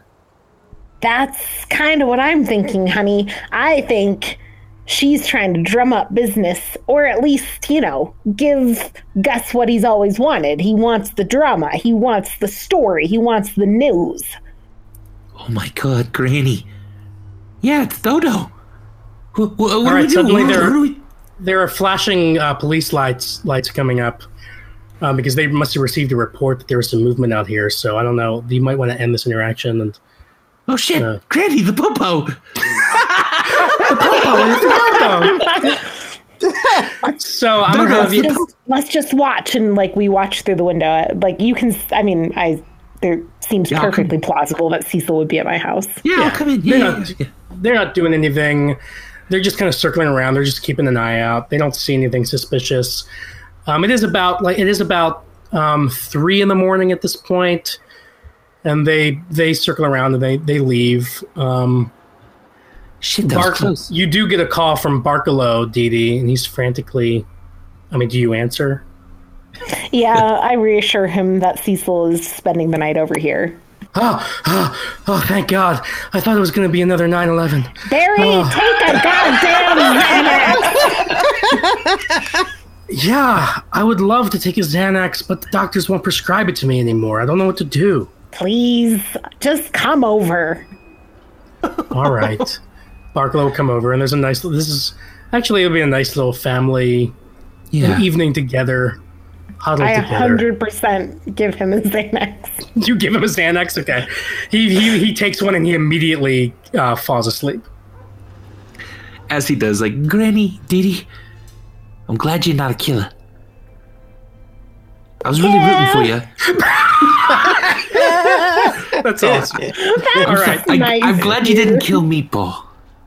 Hey, that's better, dear. I'm gonna, I'm Be gonna, honest. I'm gonna fast Okay. forward here. So you guys are you guys are able to kind of fall asleep in peace. You feel really safe with each other, actually. And yeah, the night passes. And in the morning, you wake up actually, and Barkalow is is awake, and he's looking on his phone. And the, there's a garbage truck actually coming through and picking up all the garbage that's been set out. Um, hopefully, you all remembered to do that the day before. Oh, shit. Um, the garbage truck is picking up the garbage, and nothing eventful happens with the garbage men. But they do. One of them does look at uh, Mulsamler's mailbox and turns to the other and says, "Did you know that Mole Samler is German for rubbish collector?" Oh, I didn't know that. Yeah, interesting stuff. And then they keep going. and thank, thank you, Sam, for coming up with that name. And then when I looked it up, I was like, oh, that's so good. so maybe the garbage truck starts waking people up. They wake Cecil and Dee Dee up, and you wake up and you see Barkalow is his his his face is white, and he's looking at the the, the doorbell cam on his phone, and he shows it to you, and it shows yet again a really creepy looking figure, the same figure from before. A human figure with the head of a goat walking. And Barkalow has actually made some adjustments to his doorbell cam, and he's actually he had put up some other security cameras so we could see a broader range, like a swath of the street. And it was in the security camera footage that he sees footage of this figure with the head of a goat snooping around the statues in the island in the middle of the cul-de-sac. It's looking around, looking around. You can't quite make it out because this this camera's footage this isn't the best quality. But at a certain point, it seems to give up. Its back is to the camera. You can't really see, but it stands still for a while, and then it leaves and it heads again east toward the Opferman house. Although, again, with these added f- security cameras, Barkalow's scrolling through the different footages and he sees that actually this figure walks to kind of the left, to the north of the Opferman house, before it goes out of view of the camera footage. So he would show this to you.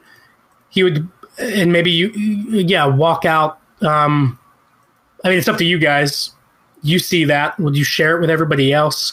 Everybody else would be waking up, and maybe some of you forgot to put your garbage cans out, so you're hurrying to like set those out um, before the garbage truck leaves and gets to your stuff. Yeah, I would tell Barry to summon summon the troops here and, and meet at the statues. Danger! Yeah, Bar- Danger! Barkley, come down. calmly, Barry, calmly. So does everybody gather? I'm gonna I'm gonna go to the, my front yard and be like, is this gonna end with somebody else getting skinned? Because I'm not coming out if that's the case. Gus, Gus, can I ask you? Um, is it okay if you decided during all this, and especially during all the like this this creepy stuff happening, could, could you have decided that the Halloween festival, the party, the block party, is now going to be a day long thing? Oh heck yeah, yeah. So you actually were like setting up things like in the middle of the night. or not, but early in the morning. I mean, Not- sure. I, yeah, and Yeah. I, I was actually even gonna. I was gonna make little offerings at each of the statues. I, I guess before I knew that there was something going on with the statues, I was gonna put a glass of orange juice in front of Ray Peterson's and a maybe one of those beef sandwiches Perfect. from down at the down at Deli. the deli in front of Arts, and then animal crackers in front of in front of uh, Oh, yeah Aw. Rumsfield. That's fucking perfect. Yeah, so you do that. Those are there. Um, y- you've presumably maybe gotten Jacques to help kind of set up tables, and I mean, I'm going to let this Yeah, yeah. be crowdsourced. Like you guys can kind of paint a picture of what what this festival would look like, but um, that's already getting started. Jacques also would have like motioned to Jamie to come out and been like, "Oh, oh yeah, help me spread these these tablecloths, would you?" And Gus already has like music playing and shit. And this is when when Totally. Barkalow's coming out and block me- meeting danger danger. Where's And- Mr. Mulsamler? Is he here yet? Anyone seen Joey? Uh, not yet. I don't know. Joey, what's your what's your what are you doing? So I guess now's a good point to ask. So they put everything back, but I don't necessarily remember someone replacing the tarp over the horse. Did this happen? I think they I think they would have done that. Yeah, but go ahead and give me a d20 to see like as an investigation just to kind of see if you saw anything out of place. I'm sure Cecil left something. Yeah, with a 17, what do you think Cecil left or like got Probably wrong? the camera. the and camera, The, it was still playing a video. Still has the tape inside of it. yeah, yeah. yeah, And it's been moved like downstairs. yeah, yeah. So yeah, that's what you discovered, Joey. Yeah, okay. Um so I guess what inferences can Joey draw from this? So someone someone broke into his garage and then his house and was able to get into well Cecil didn't go down to the basement, right? They would have eventually joined in the basement and like they Yeah, would have all compared we- notes and Yeah, narrated that we went downstairs, joined them, and showed them the Great. videos. Okay. Okay. All right. So that that clarifies that little bit up for me. So it's up to you. Like, if you, do you feel comfortable going out for this meeting, or are you just hiding inside, being like, "God damn it, somebody knows my secret"? Uh, y- yeah, I, I- I'm I'm probably staying inside right now, actually. Okay. Um, Yeah. and uh, yeah, All right. So everybody convenes, uh, um, except for Joey. Dolores would kind of come out. She'd stand on her porch and just kind of watch. Um, and yeah, um, Barkalow shows the footage that this figure was kind of snooping around the statues. And so anybody who would like to look around the statues, I mean, the the very first thing you will discover is the uh, the things that Gus left, the kind of what what word did you use for them? Offerings. Offerings. So that'll be kind of fun. Like, I mean, Barkalow's definitely looking, and he's like, "What is this? Did that goat figure leave orange juice and animal crackers?" What goat figure? It's back. Ah, I'm just. I, that was just me. That was. That, I did that. Oh, okay. So anybody who would like to be looking around the statues for anything odd, um, everybody give me a roll, a d20. I want to be watching Dolores as this is happening. Sure. Oh, crit fail. Oh, my first crit dear. I will say Jacques is actually um, is is like Joey looking out of his curtains. Like, like w- would it be noticeable if like Joey was in his window, like watching this happen? Because it was pretty loud. This call to action, right? Yeah, I don't know. Joey, are you looking out the window or are you hiding under your sheets?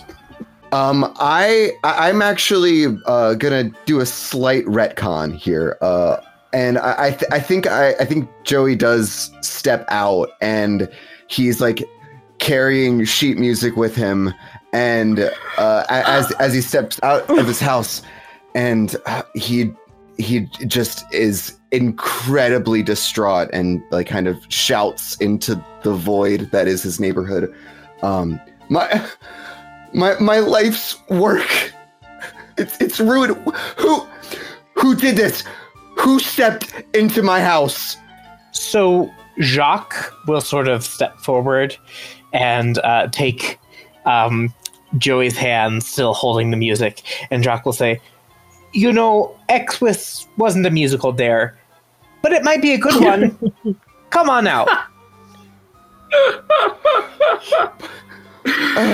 Um, I mean, so while Jacques is comforting Joey and kind of yeah trying to um, assuage some of his shame right now, um, with a with a one Edith, you're looking at Dolores and you are just watching her, and she's actually dressed up like Mister Rogers, Oh my god. and you are well, I mean, like not not like not not exactly like it, but like her clothing just seems Her Halloween you, costume.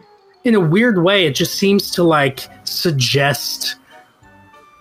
No, you know what? Yeah, it's, it's her Halloween costume. She's dressed as Mr. Rogers. That's perfect. and and seeing it, it actually like you were just so like, oh my god, Mr. Rogers was this brilliant soul, and he just encouraged people to trust each other. Yeah, I'm I've just been- I've got the Mr. Rogers Yeah. like, would you be mine? And all of Could your you dis- be mine? Just all of your distrust of Dolores just melts away. Ricky, are you doing an investigation also?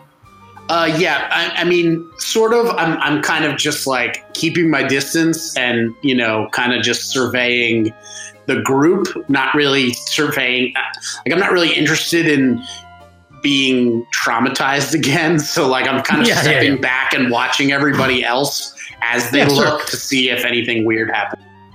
Yeah, so Jamie with a 15, and this is perfect because Jamie is a veteran, and he Yes, was he is. drawn to the the the Rumsfield statue of uh, Sure. Rumsfield holding the walkie-talkie, and he's looking Yeah. around, and he and he and you're kind of looking, and you kind of see something. It's a, just a bit out of your reach, but there seems to be something stuck in between his hand and the walkie-talkie.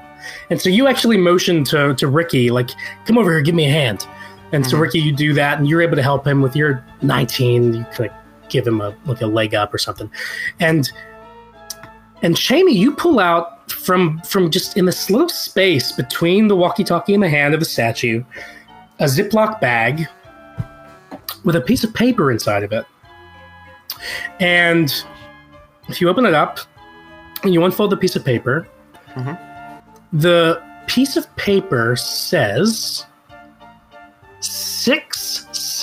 666 MP dash Red Oak.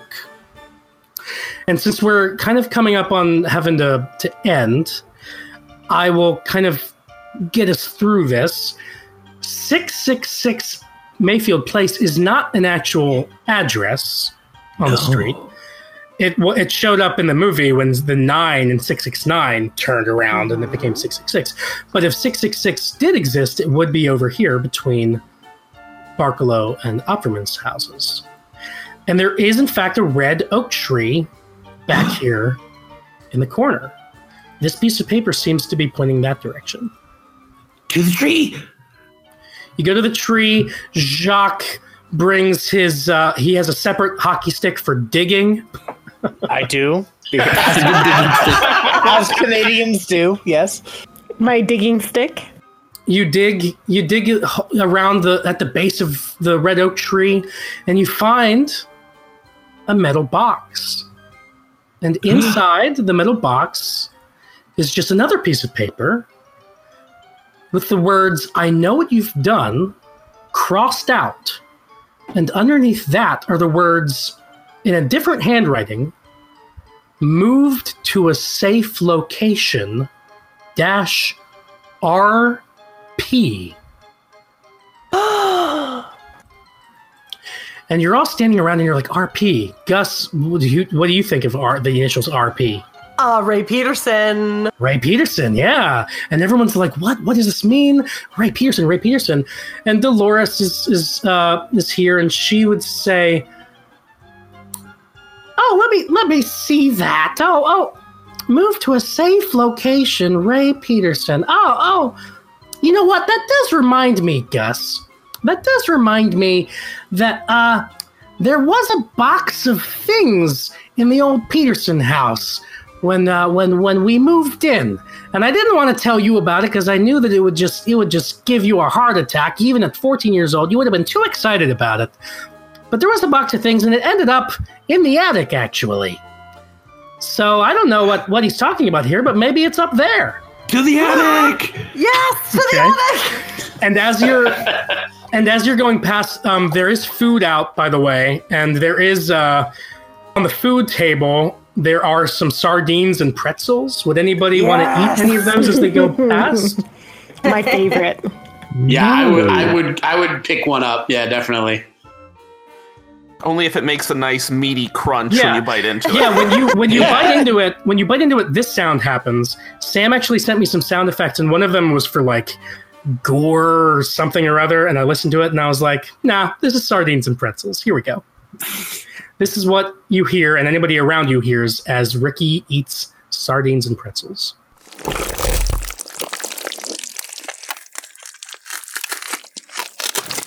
Oh,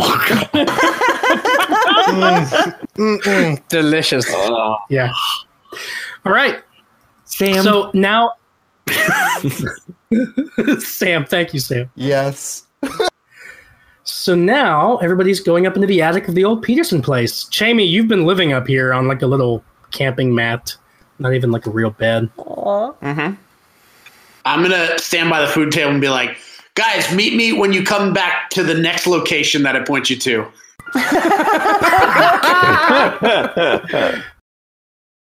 All right. You're in the attic. And yeah, surely enough, there is a box. Kind of, uh, it was behind some other boxes. Um, Jamie, you wouldn't have even seen it. Um, and you pull it out, and just a few things in this box. There's an old red toolbox. There's a copy of a book called The Theory and Practice of Demonology by Julian Carswell and it's inscribed on the inside. It, it's signed uh, to Ray, still my best friend. Signed Art. Aww. And there's also a VHS tape, and it says, and the VHS tape says for Ray, in kind of a nice, feminine, neat handwriting. to the VHS player. So Ricky's the only one in town who actually has an old VCR. So you come out and you say, "the, the next location is your VCR." Oh, perfect! I'm glad I waited by the sardines. Wait, you have wait, you set up a VCR by the sardines? Okay, no, no, you're all going. No, to I was just waiting by the sardines uh, for them to find the next location. perfect. Okay, you all gather around the VCR. You put in the tape, and on the screen, um, there's actually at first there's Oh, just wait, like oh, it, what region is this? Because mine's a PAL PAL VCR. Parker, whatever you have plays the tape. Um,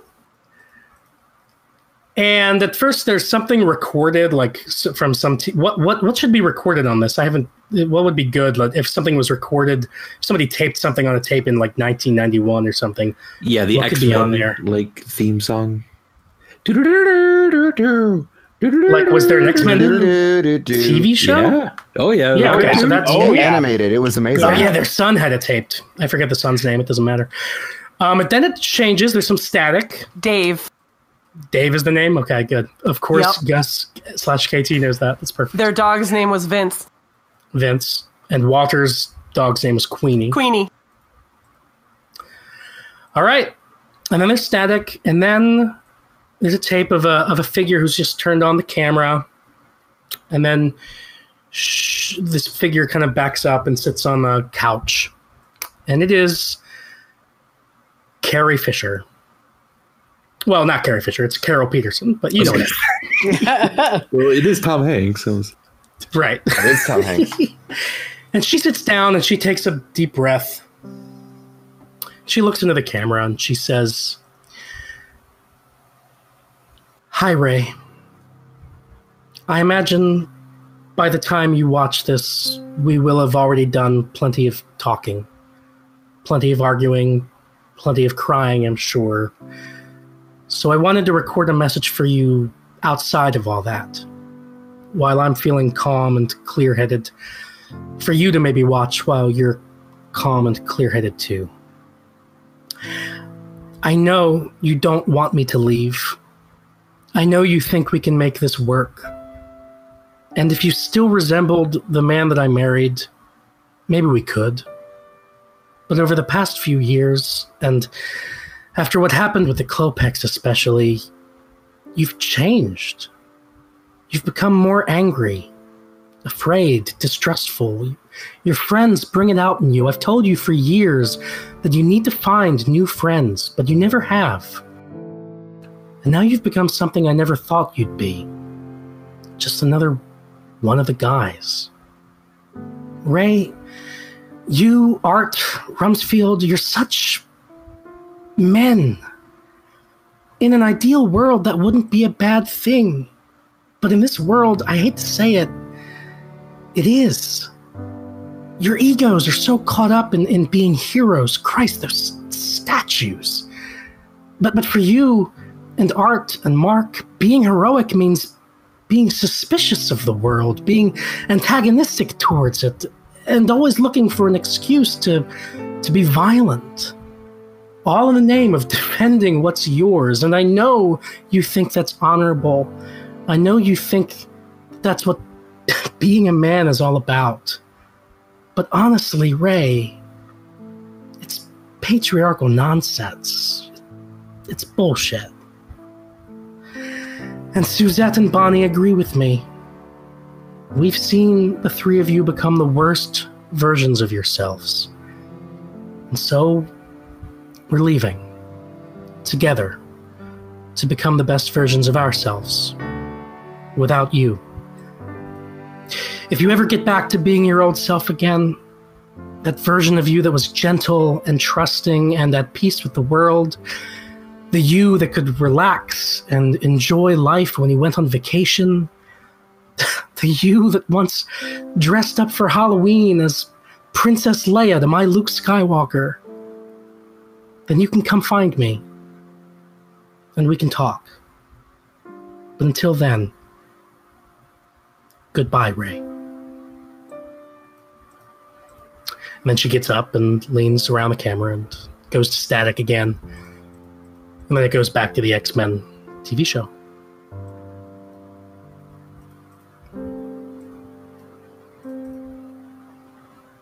So who killed Opferman? All right, I'm gonna. That's perfect. I'm gonna cut. I mean, like, I want that to be the only dialogue before we cut away. But I'll leave room. Does anybody, any anybody's characters like faces? Are you looking at one another? What's on your face? What's your reaction to that? I'll let you paint that picture before we cut away. Jacques will take Gus's hand and then very tentatively offer his other hand to Jamie. Uh, Jamie was just looking down, like at the floor, at his shoes, um, and he catches the sight of this hand coming in, and he doesn't move his head, but he just slowly reaches out and, like, barely with his fingertips, takes his hand. And at this point, I'm actually going to go back on what I said. I'm going to let there be just maybe one or two more lines of dialogue from Ricky. If there's anything that Parker that you that Ricky would want to say in this moment, I'm going to let you do it. I mean, it's it's fine if it didn't come up. No, I don't think it's no, that. I, I think it's funny. Like I love this that like Okay. Right before we Uh, cut away, you say what?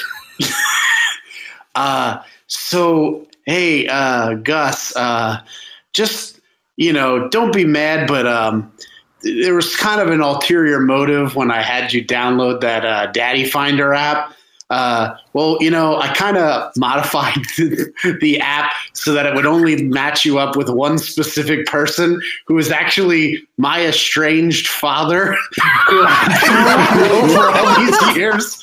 Uh, who, who, uh, yeah. So Jacques, I'm your son. That uh, you you donated some some uh, sperm a long time ago, and I don't know. I found out that you're my dad, and I, I just wanted to reconnect with you because I've been in the foster system for a few years. Jacques will look at you for like a solid 10 seconds and say, Oh, come here, dare my boy, and then pull you into a hug as he's still holding hands. Family group hug. That's Fucking Canadians everywhere. very sweet. Um, oh, Dolores Henry will will come in and she'll say, "Oh, by the way, I killed Walter."